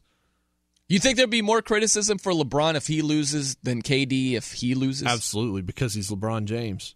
Because people that don't even know anything about the NBA still know who LeBron James is. It's like pro wrestling. You didn't know what pro wrestling was, but you knew who Hulk Hogan was. You don't know what the NBA is, but you damn sure know who LeBron James is. And if LeBron James fails, Charles Barkley always says this, and I think this is one of the most brilliant points he makes on a regular basis, is that when he lost the NBA Finals with the Suns, nobody said Dan Marley lost the Finals. Nobody said Kevin Johnson, Tom Chambers, and Cedric Ceballos lost the Finals. They said Charles Barkley choked. Yeah. And that's what they'll say about LeBron again, because LeBron is another polarizing figure that happens to be the star. If there's one name on Mount Rushmore in 2017 NBA, it's still LBJ. Yeah, well, I mean, Kevin Durant, I can only imagine him joining a 73-win team. Everything that's been said about him, all the criticism, all the negative comments, which I would say are pretty much accurate, it's going to be just a free-for-all if the Warriors don't win a championship. I think the difference is the difference in who wins it. If LeBron wins it, he's just going to be rose petals at his feet. If KD does, it's a golf clap. So I think that's there's more. Good point. Yeah, I think there's more on the line for LeBron, actually. When he's trying to chase Jordan, you only need one ring for KD. He needs three more, to Jordan. Enjoyed being here, J. Mart. Same. We'll catch you later, man. Enjoy your Memorial Day. O'Reilly. Are your wiper blades chattering, skipping, or squeaking? Don't let streaks or smearing on your windshield compromise your visibility. When it's time to replace your wiper blades, stop by O'Reilly Auto Parts and see our selection. Our professional parts people will even install your new wiper blades while you wait. Stop by O'Reilly Auto Parts today. O'Reilly Auto Parts. At Bet365, we don't do ordinary. We believe that every sport should be epic. Every home run, every hit, every inning, every play. From the moments that are legendary to the ones that fly under the radar. See for yourself when you sign up today and get $150 in bonus bets when you bet just $5. Whatever the sport, whatever the moment, it's never ordinary at Bet365. 21 plus only. Must be present in Ohio. If you or someone you know has a gambling problem and wants help, call 1-800-GAMBLER. Terms and conditions apply. It's Freddie Prinze Jr. and Jeff Dye back in the ring. Wrestling with Freddie makes its triumphant return for an electrifying fourth season. Hey, Jeff, are you ready to rumble our way into an all-new season of Wrestling with Freddie? You better believe I have. I've been practicing my body slams, and I'm jacked. All right, don't go injuring yourself now. We'll be highlighting the best stories and matches of the week in wrestling from AEW, WWE, and have one-on-one talks with the best talents in the world of pro wrestling. Listen to Wrestling with Freddie on the iHeartRadio app, Apple Podcasts, or wherever you get your podcasts. I'm Saleha Mohsen, and I've covered economic policy for years and reported on how it impacts people across the United States. In 2016, I saw how voters were leaning towards Trump and how so many Americans felt misunderstood by Washington. So I started The Big Take DC. We dig into how money, politics, and power shape government and the consequences for voters. With new episodes every Thursday, you can listen to The Big Take DC on the iHeartRadio app, Apple Podcasts, or wherever you get your podcasts.